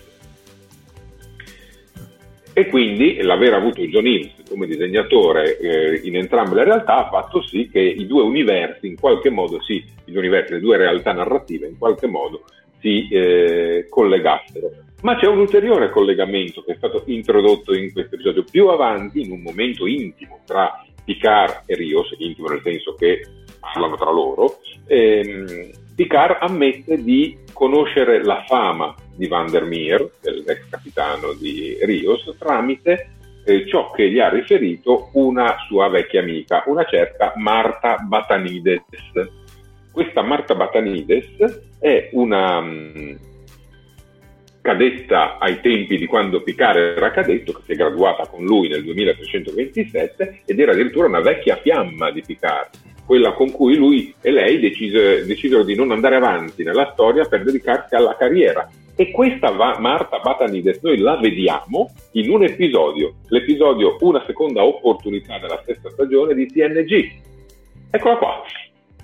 Questa è la fiamma di Picard. È quell'episodio in cui Q faceva vivere a Picard eh, l'esperienza della propria vita se non gli si fosse eh, stato sostituito il cuore. Quindi non sarebbe diventato capitano, sarebbe diventato uno scienziato ed era in uniforme blu invece che in uniforme rossa. Ecco. Per cui ancora una volta viene dimostrato come eh, all'interno di questo gruppo di lavoro che c'è dietro a questa serie Star Trek Picard ci sia molta attenzione, molti riferimenti, molti dettagli che non, non, risultano stonati all'occhio di un nuovo fruitore, ma che eh, impreziosiscono invece la narrazione per chi conosce tutta la saga. Eh, esiste poi anche un ulteriore riferimento che anticipiamo, eh, che è la citazione eh, che fanno i vari eh, ologrammi della astronavigazione medusana. Ebbene, i medusani sono degli esseri mh, di energia che fanno impazzire chiunque li guardi, citati nell'episodio La bellezza è verità, per le severità della serie classica, di cui qui abbiamo un, uh, uno piccolo C'è un'attrice ha fatto anche la Polanski. Sì, non esatto, quello che c'era, esatto, esatto. È vero. È vero, bravissimo. Bravo, bravo Giallo. E poi c'è anche un'altra citazione, il tè iridiano, non ho l'immagine di questo, ma mi è venuto in mente adesso, il tè iridiano, eh, che anche qui un altro ologramma, non, l'ologramma dell'ospitalità non sa preparare alla corretta temperatura, eh, gli iridiani sono alieni, non questi, aspettate che ve li faccio vedere, eh, neanche qui, adesso arrivano, eh, ce ne ho da qualche parte, eccoli qua, sono questi alieni qui che mh, si vedono un po' in tutte le serie di Star Trek, TNG, Deep Nine, Voyager, e mh, a bere il tè iridiano è di Anna Troy. Per cui abbiamo di nuovo un altro, un altro incrocio. Io qui ho un piccolo easter egg. Questo attore che interpreta sì. questo personaggio oggi è famosissimo. Sì. Ed interpreta un personaggio uh, fondamentale nello spin-off di Breaking Bad. Ma dai. È l'attore, è l'attore di Mike di Better Call Saul. Stai scherzando? no, davvero. Forse qui forse di Space Nine, Max. Questa sì, dovrebbe essere di Space Nine, sì, di Space Nine. È l'attore eh, che interpreta il personaggio di Mike in Better Call Saul. È un fatto eh, di strada.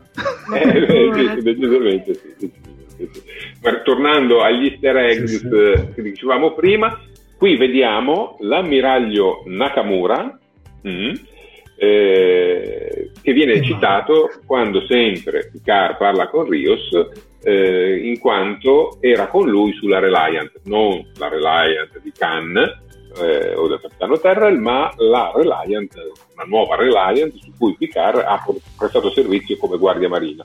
Nakamura era tenente, loro erano assieme a bordo. Eh, scopriamo questo dettaglio addirittura nell'episodio La misura di un uomo e qui c'è un riferimento incrociato perché l'altro che arriva con Nakamura è Bruce Maddox.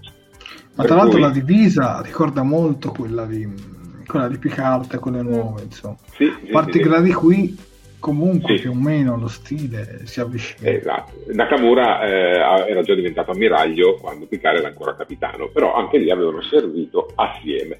Bene, eh, gli easter eggs di cui volevo parlare li ho esauriti, possiamo tornare tranquillamente a, alle nostre scene. Infatti, subito dopo la scena nel alloggio di Rios c'è la scena in infermeria e poi eh, poco dopo si va al tavolo, con il confronto prima di Giurati con Picard, in cui Giurati ammette tutto quello che ha fatto, spiega quello che gli è successo, cosa ha fatto il Commodoro O alla sua mente, il fatto che gli abbia messo un blocco mentale eh, sul parlare di queste cose, quindi ed è stata praticamente violentata in maniera aggressiva dal Commodoro O, poi però arriva il confronto con Soci e tutta la rabbia eh, di, dalla Giurati, scema, in una sequenza molto carina in cui lei continua a chiedere se Soji ha delle reazioni umane e Soji le conferma tutte. Mm. E, e, poi alla fine praticamente l'amore scientifico che la Giurati prova per l'operato di Maddox e la realizzazione di questo androide, che dice io non, non ti farei mai del male, non te l'avrei mai comunque fatto e diventano finalmente amici. Anche qui abbiamo la redenzione di giurati, per cui abbiamo redento un po' tutti i personaggi che finalmente possono andare assieme al tavolo della, della riunione e prendere le prossime decisioni. Ok, a me comunque Max questa scena mi è piaciuta moltissimo quando praticamente vede Soji che lei l'ammira un po' come se fosse una macchina un pezzo di antiquariato, non so come definirlo. Ma lei fa capire, sì, ma sono umana, mi consideri umana. Ecco, questa scena qua, che ovviamente cita molto la fantascienza anche classica, devo dire che comunque mi è piaciuta veramente tanto. E anzi, vi dirò, forse è stata tra quelle che mi è piaciuta di più nell'intero episodio. Poi c'era questo stacco fra, mi sembra, un'altra scena in cui si vedeva poi anche quella precedente con Rios e Raffi, si passava un po' in questa e un po' in quest'altra, erano due momenti abbastanza tesi e devo dire che in questo caso lo sdoppiamento di scena così e così mi è piaciuto. In questo caso mi è piaciuto. Sofia? Ma guarda, hai già detto tutto quanto tu, io concordo pienamente con quello che hai detto e sì, anche per me questa qui è stata una delle scene più belle. Non ho nient'altro da aggiungere ragazzi, avete detto tutto quanto voi. Toccante, decisamente toccante. Sì. Come è toccante oh. la scena successiva. Finalmente 7 di 9 si arrende e decide che la collettività ha bisogno di una guida e decide di essere lei la guida perfetta. Per cui lascia che eh, il cubo la riassimili e diventa di fatto, anche se per pochissimo tempo, la regina Bond. Nel frattempo cerca di armare i droni, ma Narissa percepisce, capisce quello che sta succedendo, apre i portelloni va dei cubi, del cubo e scarica tutti i droni nello spazio aperto. Dettaglio, i droni nello spazio aperto rimarrebbero in vita in realtà perché nel film eh, Primo Contatto li vediamo operare all'esterno senza tuta, senza niente, quindi in teoria non sarebbero proprio morti.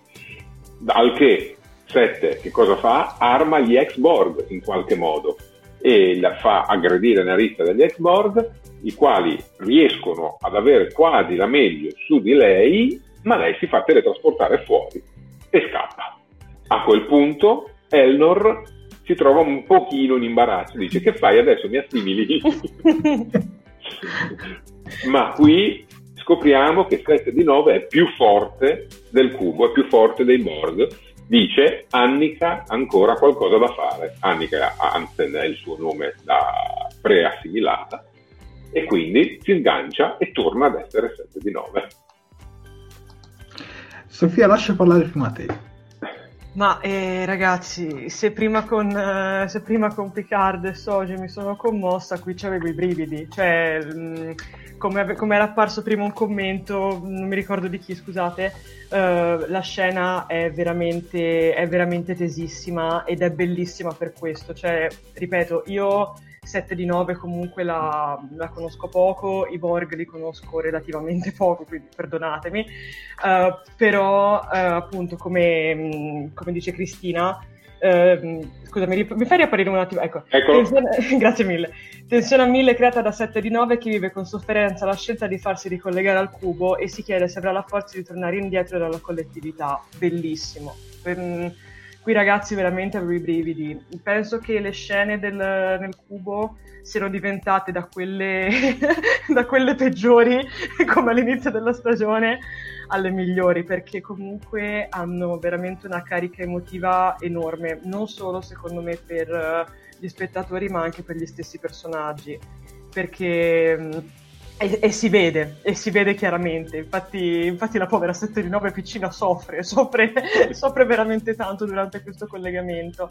E, e, in più mi è piaciuto molto vedere anche, ehm, co- oddio mi sfugge il nome, Elnor, che la guarda diciamo da un angolo un attimino, cioè mi è piaciuto perché c'è stato un momento secondo me anche quando Elnor le chiede alla fine ma quindi assomiglia anche me secondo me lì lui un po' si è pentito di aver, di aver insistito così tanto perché probabilmente comunque Elnor uh, forse non conosce bene la, la, potenza di una regina Borgo, comunque non conosce appieno veramente i poteri che, che questa creatura ha, quindi ci sta che magari un attimino si sia risentito di aver fatto una richiesta del genere, però diciamo che in una situazione del genere sembrava la cosa più logica da fare.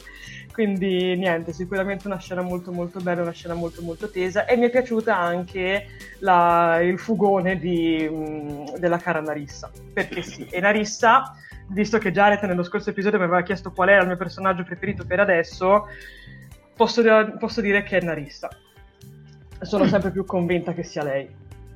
La giurata come... sta un po' scendendo, però Marissa sta salendo. È come la Giorgio per Discovery. Come tutti i cattivi, alla fine sono l'anima del film, no? Il sì. cattivo, se, se, se, dipinto bene, è l'anima del film, quindi sì, sì. esattamente.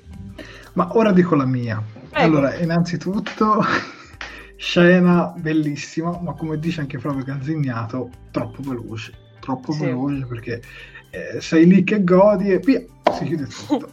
Cioè, Me, meno Rios sempre... e più Cubos. Sì, cavolo, sì. sì. Poi questi occhi con il logo dell'Xbox dentro gli occhi, belli.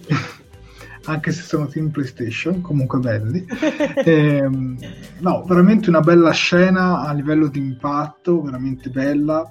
Poi ho trovato ci sia una citazione al film Zombie di Romero, quando ci sono tutti i Borg, che, che tutti gli ex Borg, insomma, che poi sono tornati Borg, che, che vanno davanti a Naris e la cerchiano un po' alle Walking Dead, che poi anche The Walking Dead si rifà eh, dal film di Giorgio Romero Zombie quindi devo dire la verità questa scena qui l'ho trovata bella però avrei voluto fosse durata almeno 5 minuti in più e non 2 minuti.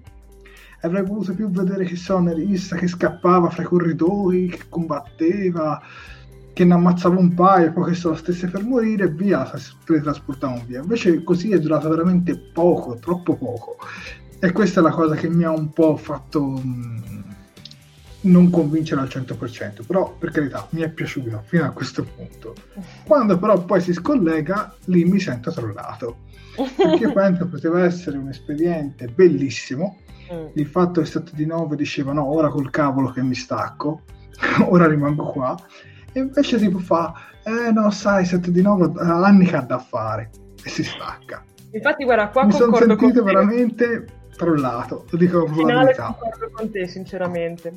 No, per carità, bellissima tutta quanta, sicuramente mm. la scena, diciamola tutti, la scena più bella dell'episodio, però se lei fosse rimasta, secondo me, come Borg, sarebbe stato anche più bello, perché poi magari sarebbe anche andato a aiutare quegli altri da quell'altra parte io però adesso sospetto che da qui in avanti 7 di 9 quando vuole si attacca alla spina, diventa regina e quando vuole si stacca. Ecco, se diventasse una roba così non mi piacerebbe per niente, almeno concordo, secondo me. Concordo con te. E il fatto è comunque poi si rivedrà a 7 di 9 perché comunque Max mi aveva fatto capire che in The Red Room aveva fatto capire che si rivedrà anche negli episodi finali quindi io spero che ci torna come quello di Ferris, perché se si attacca la spina e se la leva un po' alla chip emozionale di data, non mi convince tantissimo. Voglio sentire anche Max. Ma guarda, io avrei apprezzato come urlavo poc'anzi, meno Rios e più eh, azione sul 7 di 9, ma anche perché in realtà quello che poi alla fine fa 7 all'interno della cella della regina è poca roba eh, e, e avrei voluto di più eh, ci hanno illuso nell'episodio precedente, hanno giocato con questa cosa che eh, 7 di 9 potesse diventare la regina, potesse controllare i Borg e agire di conseguenza. E poi ce l'hanno smontato in un attimo. Non appena si pensa ai Borg, vengono tutti buttati nello spazio e ce li hanno tolti. Non appena lei diventa regina, di fatto, eh, poi si scollega subito dopo perché non serve più è, è, stato traumatico proprio perché ci hanno creato un'aspettativa per distruggercela. Eh, lo so come che dice Rosbad, eh, prego leggi sì. il commento. Sì, ma se, sai, se fai fare a 7 di nuovo un discorso del tipo ho paura di non volerli lasciare andare, vai a creare aspettativa nello spettatore. Se poi la risolvi in 30 secondi staccando la spina, ottieni frustrazione anticlismatica fastidiosissima. È esattamente quello che è successo. Eh, ci aspettavamo una cosa, non ce l'hanno data e anzi l'alternativa che ci è stata fornita è stata sbrigativa e deludente, per cui hanno ammazzato l'hype, per dirla con i termini moderni. Ma sai, eh, sarebbe stato bello Max, se lei lo fosse diventata e poi che so, alla fine della stagione dovrebbero dovuto liberarla o mm. qualcosa del genere, sarebbe stato più bello. Cioè, il classico, il, il, discorso, sai, lei ormai, eh, eh, come si dice, eh, quasi riassimilata, Papi Carle fa un discorso che la convince poi a sganciarsi, ci stava. Ecco, sì. Ma guarda, sarebbe stato bello se a convincerla sarebbe arrivata Genewi in persona. e magari era su quello squadrone lì, con la squadrone che stavano mandando su Deep Space 12, arrivava lì Genewi, faceva quel discorso, ma no, lì sarebbe stato spettacolare. E ora voglio sapere tra i commenti se vi sarebbe piaciuta così, che sarebbe, arrivata Genova a convincerla di staccarsi dalla collettività. Ecco, lì sarebbe stato bellissimo. Invece così, non lo so, mm, a me non mi ha convinto appieno, però, però vi ripeto, la scena di per sé è bella, avrei voluto che fosse durata un po' di più e avrei tagliato alcune scene un po' superflue, tutta la sera, sinceramente, avrei fatto a meno di quel discorso padre-figlia fra soci e, e Picard, avrei tagliato un po' la, la raffa in giallo e avrei giocato un po' più queste scene.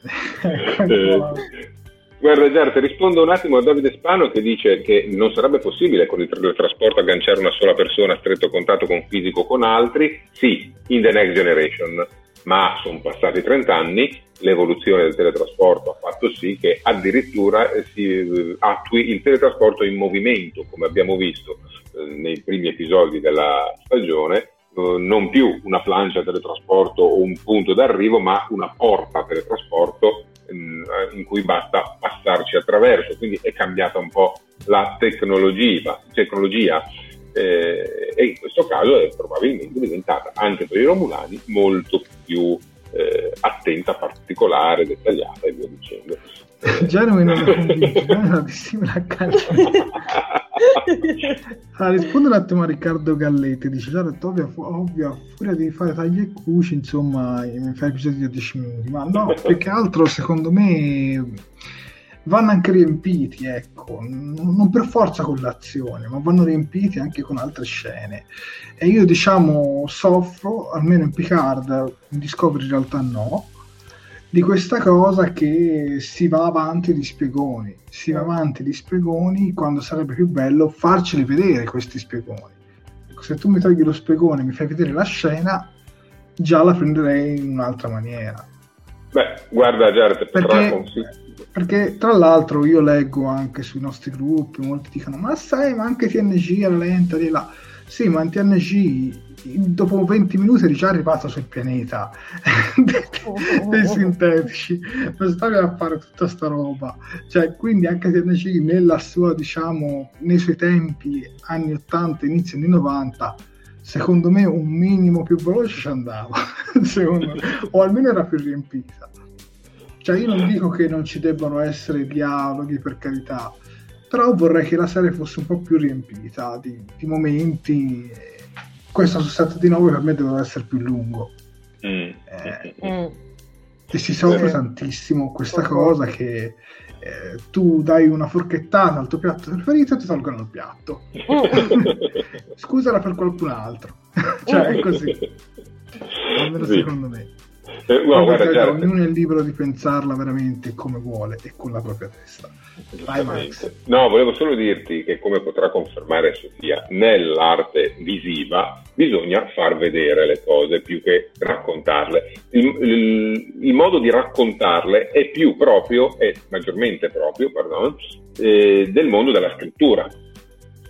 E infatti gli autori di questa serie sono per lo più scrittori. Mm. E quindi questo discorso dello spiegone è tipicamente di chi scrive testi, di scrive libri. Non a caso l'autore unico di questo episodio è Michael Chabon, no. vincitore premio Pulitzer, romanziere e via dicendo. Eh, e l'impronta narrativa si vede molto, si vede molto anche in questo, nel fatto che c'è tanto parlato, tanto spiegato, che peraltro, ribadisco, era necessario perché a questo punto dovevi dirle tutte queste cose, certo. dovevi metterle sul piatto in qualche modo, e, a discapito di scene con più pathos e meno drammatizzate come quella di 7 di 9 sul cubo. Vabbè, abbiamo una regina temporanea, una regina Coco Pro, sai, quella con un contratto a tempo. Nelle, nella scena successiva, finalmente torniamo sulla sirena e abbiamo eh, il momento topico, cioè la, la riunione nella sala tattica, che in questo caso è gli unici tavolini a bordo della sirena, finalmente tra di loro mettono tutto sul piatto, si spiegano tutte le vicende gli uni agli altri, eh, mettono assieme tutti i tasselli, ma invece di procedere per la base stellare Deep Space 12-12, Soji, Soji eh, prende l'iniziativa e mh, mm, hackera la nave e decide di puntare verso il suo mondo natale perché si è resa conto che è stata lei a mettere i Romulani sulla strada del, del, del proprio pianeta natale. E allora va ai comandi e attiva ciò che lei in maniera innata ormai conosce, ovvero i condotti di, trans- di transcurvatura Borg per raggiungere il suo pianeta natale. In un momento così, scenografico tira anche fuori la bussola rotta che gli aveva dato Kestra, che guarda caso in quel momento punta proprio verso eh, il condotto a curvatura che porterà vabbè, poi a, a casa sua. Uh, Jared, questa scena come ti parte? Evocava abbastanza TNG? No, questa mi è piaciuta, concordo con Riccardo, stavolta ci troviamo d'accordo, dice la Nina Nanna come password di root è stata geniale, sì, concordo. Sì. Mi è piaciuto, ma questa qui, guarda, mi è piaciuta tantissimo, sapeva un po' di, di quando si riunivano veramente, un po' su tutte le serie, non solo su TNC. Mm e decidevano un po' poi sul da, fa, sul da farsi. E devo dire che sì dai mi è piaciuta e, e mi è piaciuta anche Soji. Mi è piaciuta anche Soji. Quando poi lei fa in questo modo che blocca gli altri e va, e va a occuparsi il computer e, fa, e vuole andare nel suo pianeta di casa. Mi ha ricordato un po' l'episodio quello di Data che era con quegli esseri binari con tutti quei mm. numeri mm. che volevano andare sul pianeta natale, diciamo avevano bloccato tutti i comandi. Ecco, mi ha ricordato un po' quella, quell'espediente lì. E devo dire che nel complesso qui sono rimasto soddisfatto, almeno io. Lascio la parola a voi. Sofia. Ma eh, io sono un pochino combattuta invece nei confronti di questa scena perché allora, mh, mm, posto che la parte della, diciamo, dove, tra, dove, tirano un po' le fila di tutto quello che hanno scoperto, di tutti i punti dove sono arrivati, mi è piaciuta molto. Ehm, perché sì, richiama chiaramente tutte, non solamente gli episodi di, di, TNG, ma anche gli episodi della serie classica, appunto, quando si fa il briefing per capire un po' il punto della situazione, quando poi in realtà si prende anche un po' la decisione definitiva che porta, almeno nel caso della serie classica, che porta un po' alla risoluzione di, di tutto il problema. Quindi la parte iniziale mi è piaciuta, ehm, inaspettatamente mi è piaciuto anche il modo in cui eh, Rios confessa di conoscere già, o comunque tra mille virgolette di conoscere già eh, Soji. Mi è piaciuta. Uh, perché secondo me è stata, è stata, scritta proprio molto bene. Pa- come diceva Max, questi qua sono episodi che basano tutto quanto sui dialoghi, basano tutto quanto sulla scrittura piuttosto che sulla visione eh, cioè piuttosto che sul comparto diciamo visivo appunto e, e, secondo me lì ha funzionato molto molto bene. La parte dopo funziona, ci sta, ma eh, mi ha lasciato un po' interdetto il passaggio, cioè mh, mm, nel senso a un certo punto sì, Soji scatta, si alza in piedi, butta in terra tutto quello che, che aveva davanti, in, fa cadere il piatto delle, delle patatine prende la decisione e si dirige verso, si dirige verso il, il, il timone, eh, la console di comando, come la vogliamo chiamare. E tutti quanti restano lì con, eh, con un po' le mani in mano e questo sinceramente non lo so, mi ha lasciato un po' perplessa perché comunque alla fine, se ci facciamo caso, ehm, all'interno dei vari episodi noi abbiamo sempre visto qualcuno cioè, quando qualcuno prende una decisione oppure quando qualcuno è convinto di fare qualcosa, arriva sempre qualcun altro a bloccarlo, a dirgli guarda, pensaci bene, guarda, non sei sicuro. E questa cosa avviene con lo stesso Picard in primis. L'abbiamo visto per praticamente metà stagione accadere questa cosa qua. E quindi, sinceramente, vedere lei che piglia parte, va e blocca tutto quanto, non lo so. Mm, boh, cioè anche qui mi ha, mi ha lasciato un po', po', così, cioè cavoli, vi siete sempre lamentati quando qualcuno faceva qualcosa, vi siete sempre lamentati quando qualcuno prendeva una decisione per gli affari suoi, quando qualcuno agiva di, di impulso, avete sempre cercato di riportarlo indietro oppure sempre cercato di riportarlo sulla retta via, invece lei l'ha lasciata andare così. Poi, bella, come faceva notare qualcuno, eh, il fatto della, della Nina Nanna come sblocco, della... Um, della porta e poi da lì si riparte bene perché poi da lì in poi a parte un siparietto comico vabbè che lasciamo mm. perdere che lasciamo veramente perdere scusate. Uh, poi se Max avrà qualcosa da dire sarò contenta di rispondere. Per il resto poi la scena va, va bene. È, è proprio l'intermezzo che secondo me non funziona in questo caso. Poi eh, mio, mio, modestissimo parere, chiaramente di persona che di Star Trek ne conosce poco, ecco, parliamo puramente a livello di scrittura. Quindi questo, ecco, diciamo che sì. Mm. un forse, ecco, un grosso forse.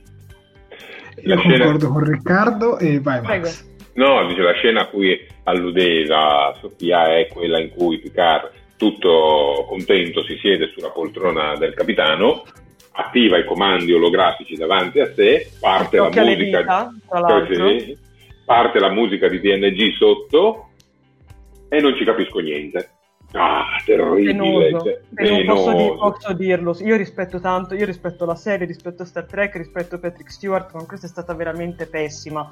Cioè, Sì. se la potevano veramente evitare, perché, cioè, poi se aveva fatto ridere, benissimo, eh ragazzi, magari sono io piaciuto. Sì, ma Eh, io lo... cosa ci vogliono dire con questa scena? Appunto, Che- Ma no, non ti lo so. fanno capire che, ma un po' come dice, scusa, un po' come dice Riccardo, Picard che soccombe alla tecnologia e ai comandi olografici mi ha fatto una tenerezza incredibile, che lui non è più il capitano di una volta. eh, ma questo l'abbiamo già lui visto vorrebbe, lui Cioè, vorrebbe dentro di sé dire vai adesso faccio Jean-Luc Picard, però non fa capire che comunque ha un'età che comunque come ci dice Claudia, eh, aspetta che l'ho persa, oramai è un boomer. cioè, Eh, eh. gli altri personaggi oramai è considerato un boomer, cioè che non è aggiornato, come dice Riccardo Frascati. A me sinceramente avrebbe fatto, forse avrebbe fatto più ridere se l'avessi vista all'inizio della stagione, perché comunque all'inizio della Ma, no- stagione ma ancora... secondo me non è una scena da ridere, Sofia, cioè ti fa capire un po' anche i suoi limiti legati anche un po' al discorso che ha i suoi anni. Ma sai, sai prego. il fatto... Sì, ah, no, No, no, cioè, vai, il vai, fatto- vai, no, il fatto è che lo abbiamo visto in crisi all'inizio, poi c'è stato tutto un percorso di crescita che ce l'ha rimesso in pista. Ecco, e poi lo smorzi in questo modo con questa scena. Perché fai una cosa del genere? Perché Ma ce poi- lo uccidi? Vai, Ecco, una Silvia. cosa che non mi è piaciuta, scusate, è... Allora, va bene, ok, vuoi fare la battuta, vuoi fare il simpatico, va bene. Però allora sarebbe stato carino, secondo me, eh, se qui magari eh, invece di farlo vedere, come diceva qualcuno nei commenti, scusami, non mi ricordo chi lo diceva, eh, che soccombe sotto la tecnologia, invece di farlo vedere che, ne- che si che alza le, le gambe dalla sedia e se ne va mesto mesto, sarebbe stato bello allora vedere che magari qualcuno si metteva lì e non so, magari lo aiutava, gli spiegava un attimino come fare, gli dava tipo delle Ma, indicazioni. ma secondo me no, no, perché secondo me poi non si sarebbe capita la scena. Cioè ti fa capire veramente che lui non è più il personaggio di TNG. Ma questo qua l'abbiamo un'altra- capito. Ma, ma Eh, sono, ma sono otto episodi che ce lo di stanno più. dicendo. Ma, Ma sono otto episodi che ce lo stanno dicendo. empatizzare di più. Io questa scena qui, francamente, eh, l'ho apprezzata. Poi lui comunque ha lasciato la flotta stellare, eh, ha fatto il eh, lavorare in un vigneto, cioè ha perso Certo. un po' la manualità, eh, mettiamola anche così. Guarda, ti dico, Quando io lui era su una nave, comunque mettiamo anche quella dopo l'Enterprise, mettiamo anche la USS Verity, da quei comandi a questi comunque ne passano di anni. Eh, cambia, cioè, a me se mi fai andare nel futuro e guidare una macchina tra 15 anni, io di ora forse non te la saprei nemmeno guidare se cambia un po' come è fatto. Eh, se ha un volante, lo sterzo e tutto quanto, ok, ma se cambia l'interfaccia e tutto quanto, devo guidarla così? Eh, no. Certo, ma allora senti, posto il fatto che io comunque rispetto, rispetto la tua opinione e per certi versi sono anche d'accordo perché capisco quello che stai dicendo e sono anche d'accordo, però sinceramente mi viene da chiedere, um, ma se tu non conosci gli apparati, se tu non conosci come si guida una determinata macchina, una determinata nave, perché ti ostini a volerla guidare? Ma Cioè, per, per l'entusiasmo della foga del momento, cioè... Sì, però non ci sta, cioè se io ripeto, rispetto la tua opinione, rispetto anche a tutti quelli che mi stanno dando contro nei commenti, Mm.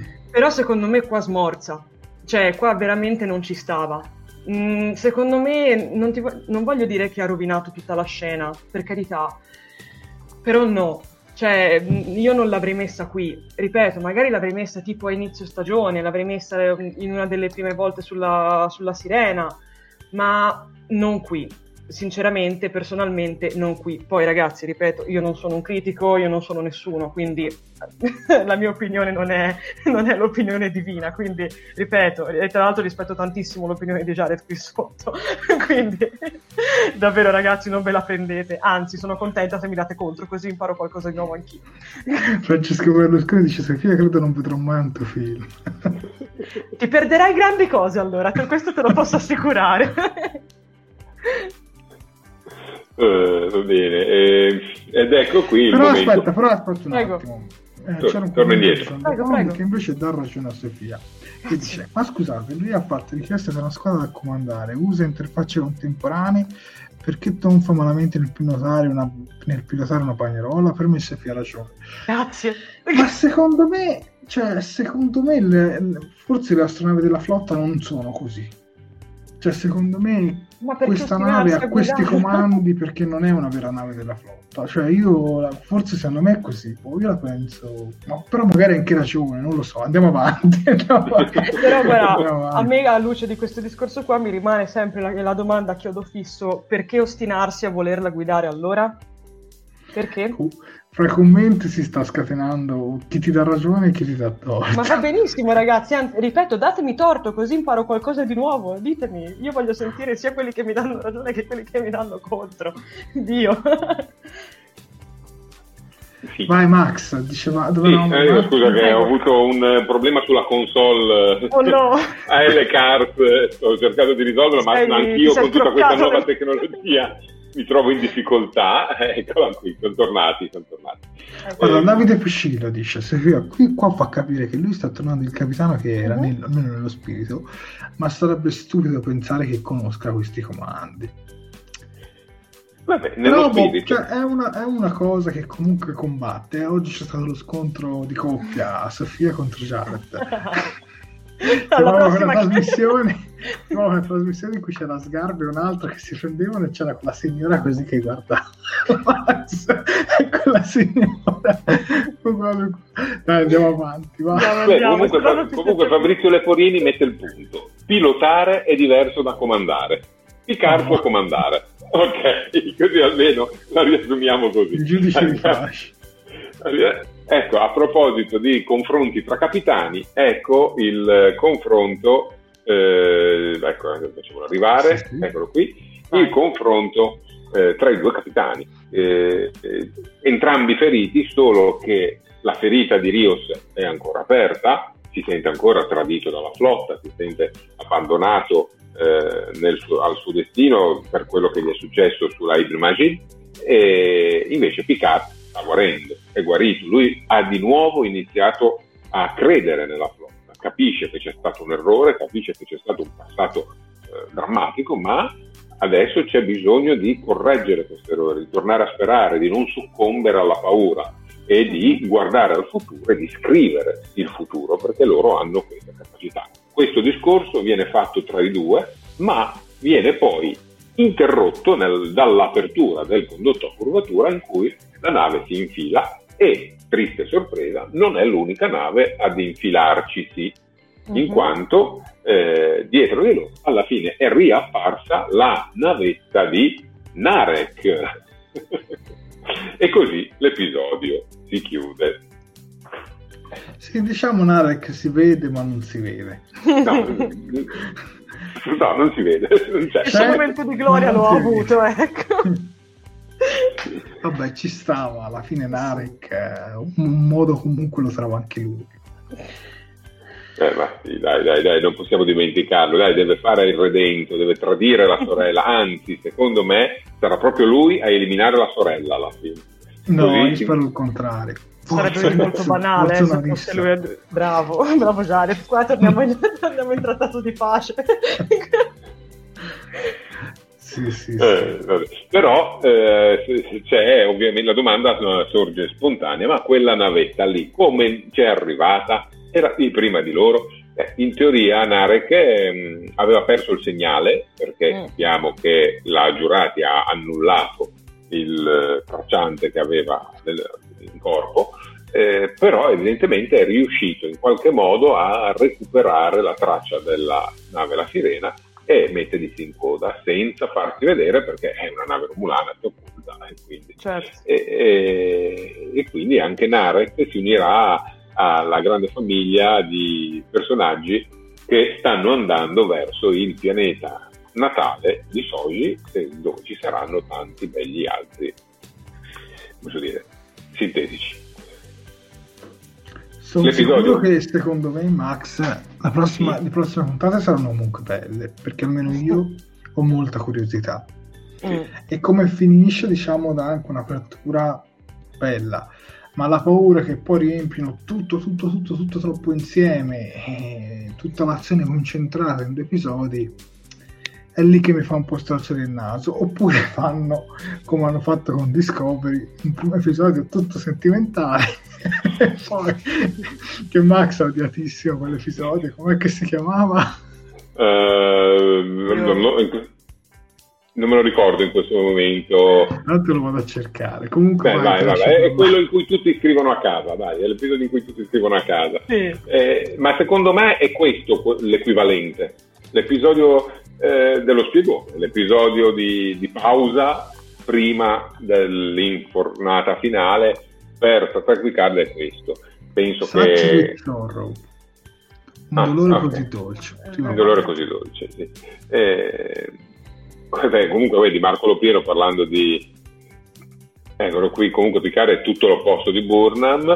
Eh, Davide Piccillo fa un'osservazione: no, ma Narek sapeva del pianeta delle due lune con i fulmini, quindi effettivamente può aver fatto le sue ricerche e aver scoperto dove si trova o come raggiungerlo. Però, eh, e quindi andare giusto, Davide, giusto.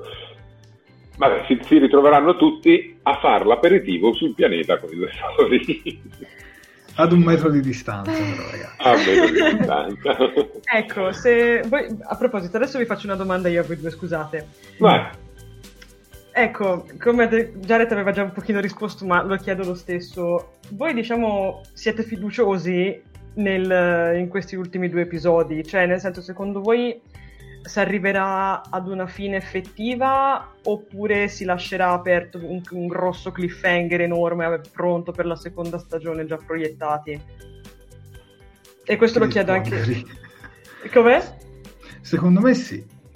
Secondo me si arriva a un punto in cui non si capisce se Soji sto tra i buoni o tra i cattivi. Secondo Quindi secondo te non si conclude, cioè si va... se- No, c'è una mezza conclusione, ma poi secondo Ok. me si riapre per qualcos'altro. Almeno io la penso così. Sì, sì, sì, no, anche sono curiosa di sapere le vostre, ragazzi, tutto qua. Perché non- tutta questa vicenda che ruota attorno a Soji, la distruttrice, secondo me non è un, par- un personaggio buono. Mhm. Forse nemmeno cattivo. Secondo me arriverà un punto in cui dovrà decidere da che parte stare. E penso succederà dopo questi prossimi due episodi. Almeno io penso. Tu, Max?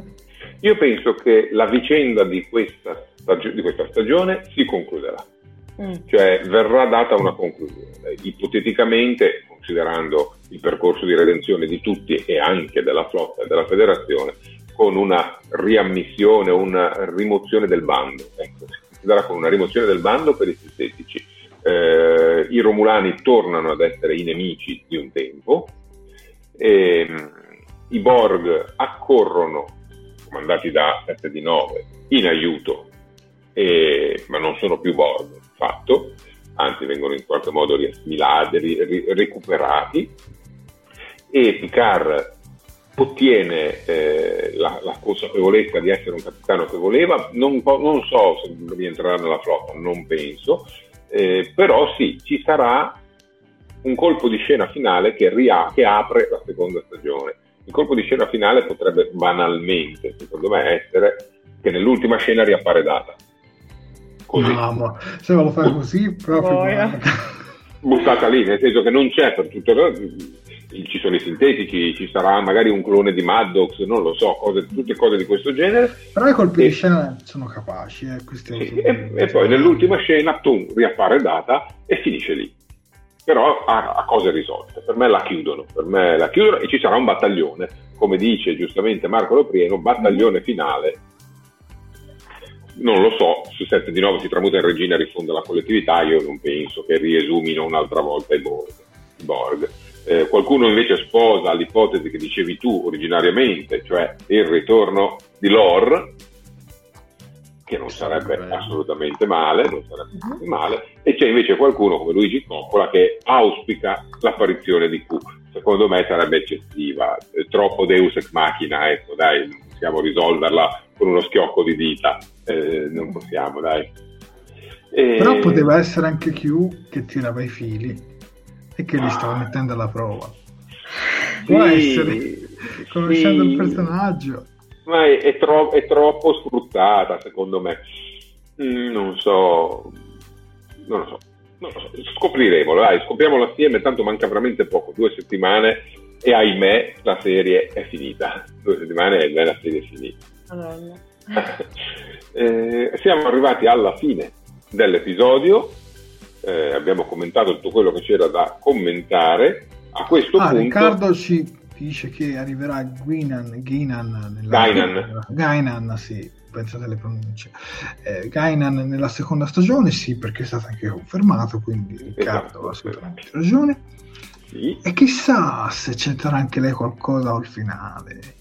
Mm. eh, no, secondo me no, però se c'è Gainan la presenza di Q potrebbe starci perché i due hanno avuto dei trascorsi assieme, si conoscevano, si, si detestano, per cui mm. mm. ci, ci, potrebbe stare. Ecco, ci potrebbe stare. Dicevo, abbiamo terminato, in questo momento non ci resta che fare la solita piccola parentesi con i consigli per gli acquisti. Eh, sappiamo che il periodo è complicato e non necessariamente si può avere voglia di fare acquisti, però eh, è solo un consiglio, non preoccupatevi quello che vi proponiamo è un bel set di sette Enterprise.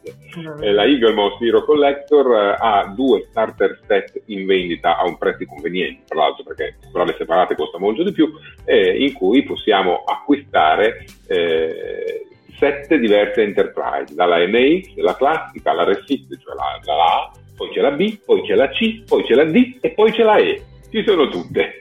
Per cui vi lasciamo come sempre il link nei commenti al nostro articolo su www.talkingtrack.it dove trovate tutti i dettagli per l'eventuale acquisto, se lo volete fare è un ottimo modo per incominciare una collezione di astronavi di Star Trek. Vedo che c'è già qualcuno che commenta che il set da 3 è fighissimo e via dicendo.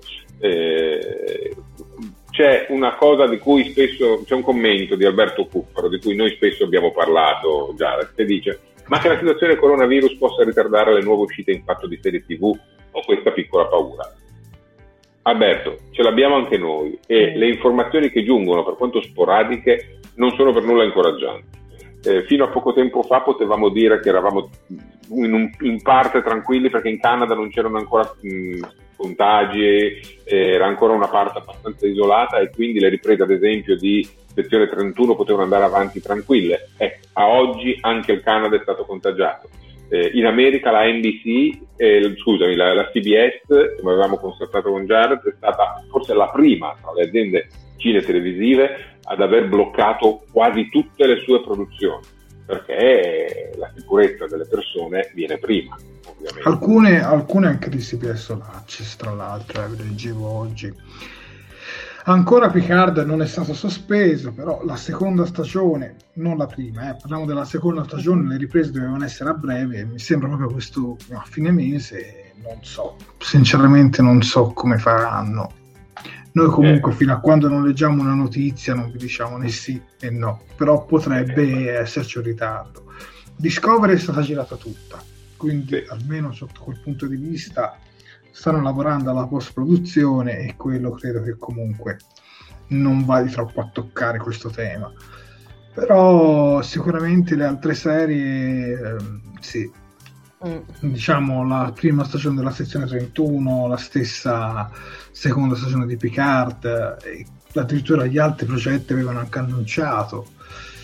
Ma secondo me Lower Decks e Discovery almeno quelle le vedremo, però c'è anche il problema del doppiaggio, perché mm. le case di doppiaggio attualmente sono chiuse. Mm, si apriranno ad aprile, non si sa poi anche frequenze, anche lì c'è anche un problema di distribuzione, perché tu non puoi neanche lanciare un prodotto così quando metà nazioni non sono pronte come Star Trek.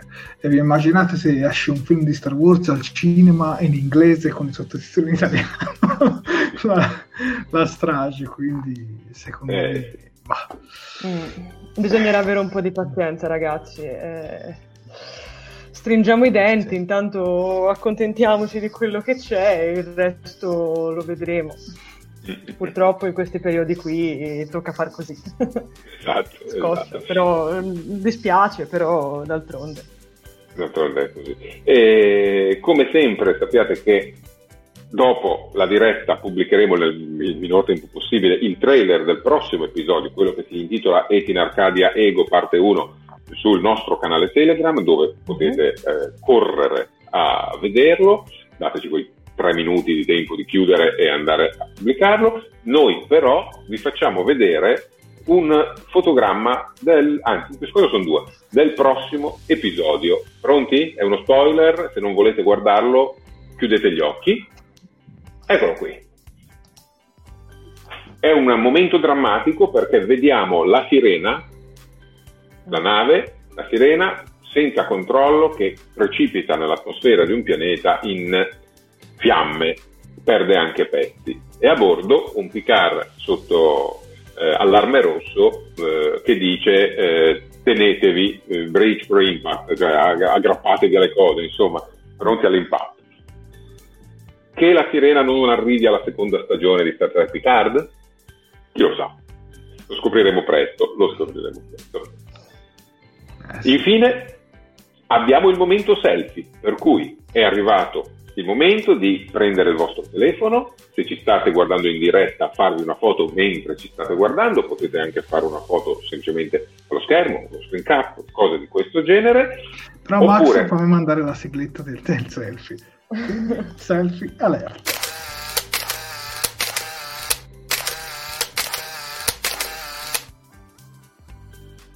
Eccoci Vai. qua. Vado. Eh, se ci state guardando in differita, mettete in pausa e fate la foto. Eccola qui, come ci sembrava doveroso, eh, il selfie di questa sera non è sull'immagine, ma è su quello che è diventato eh, diciamo, l'ordine perentorio. No? Bisogna stare a casa, bisogna limitare tutto ciò che sta succedendo, per cui questa sera il selfie ce lo facciamo con io resto a casa. A voi? Noi siamo in posa. Io metterò una posa seria perché... Eh, in questo caso sì. L'avete fatto? Benissimo. Beh. Dai. Hai sentito i click? Abbiamo sentito i click, sì. Mandateceli. Jared, a te spiegare dove devono mandarceli. Potete mandarceli o via messaggio privato alla pagina che è dove eh, li possiamo recuperare più facilmente, pagina Facebook, oppure li potete mandare sul nostro gruppo Picard oppure sulla bacheca pubblica della pagina in qualche modo eh, le recuperiamo direi che siamo arrivati alla fine anche di questo viaggio, di questa puntata. Qui allunghiamo sempre di più, siamo a due ore e quattro minuti. È sempre ovviamente un piacere stare con tutti voi e passare queste magnifiche serate, soprattutto in questo periodo in cui giustamente dobbiamo restare tutti a casa e rispettare insomma tutte queste norme. E quindi per noi che voi che usate questo tempo a disposizione per passarlo con noi non ci può fare altro che piacere. Noi, come ha ripetuto Max un po' all'inizio, cerchiamo di portare avanti questi progetti proprio per essere una distrazione per voi, uno svago e non un modo per, per farvi pensare ancora di più. Ecco, mettiamola così. Giusto Max? Giustissimo. E quindi io ringrazio come sempre i miei due colleghi, Sofia e Max, per la, per la propria professionalità e davvero tutto il nostro pubblico. Anche stasera eravate veramente tantissimi. E quindi buonanotte a tutti e ci rivediamo al prossimo episodio, che sarà sempre venerdì prossimo, uh-huh. che sarà il penultimo episodio, il primo di due parti, che si chiama Max? Et in Arcadia Ego, parte 1. Perfetto. citazione latina, eh, vabbè, e, e, Dio in Arcadia, l'Arcadia è, sarà il nome del pianeta, il, il pianeta ideale, la società ideale, lo scopriremo. Va bene, grazie a tutti, buonanotte.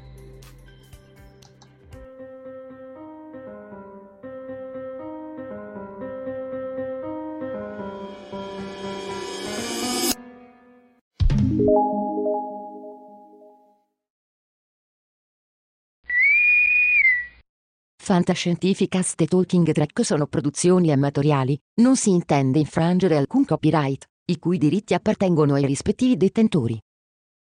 Fantascientificast e Talking Track non sono in nessun modo affiliati o sponsorizzati da CBS Corporation o da chi detiene l'uso del marchio Star Trek in Italia. Il podcast ha carattere esclusivamente ricreativo e divulgativo, non ha alcun scopo di lucro e viene diffuso gratuitamente. Autorizzazione SIAE 56125359. Nessun byte e nessun tribolo sono stati maltrattati durante la produzione di questo podcast.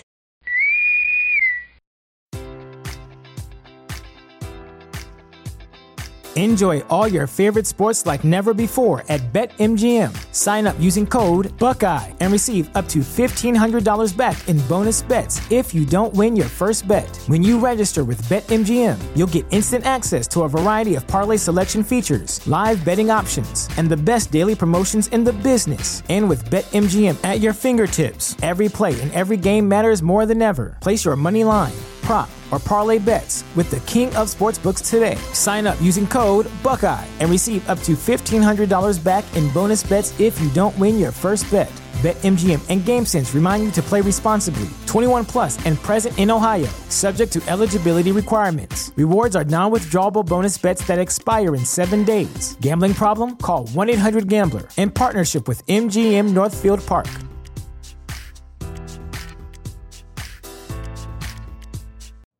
You know how to book flights and hotels. All you're missing is a tool to plan the travel experiences you'll have once you arrive. That's why you need Viator. Book guided tours, activities, excursions, and more in one place to make your trip truly unforgettable. Viator has over 300,000 travel experiences to choose from. Everything from simple tours to extreme adventures and all the niche, interesting stuff in between. So you can plan something that everyone you're traveling with will enjoy. Real traveler reviews give the inside scoop from people who've already been on the experiences you're considering. So you can plan with confidence. Free cancellation helps you plan for the unexpected. And 24 7 customer support means you can travel worry free. Download the Viator app now and use code Viator10 for 10% off your first booking in the app. Find travel experiences for you. Do more with Viator.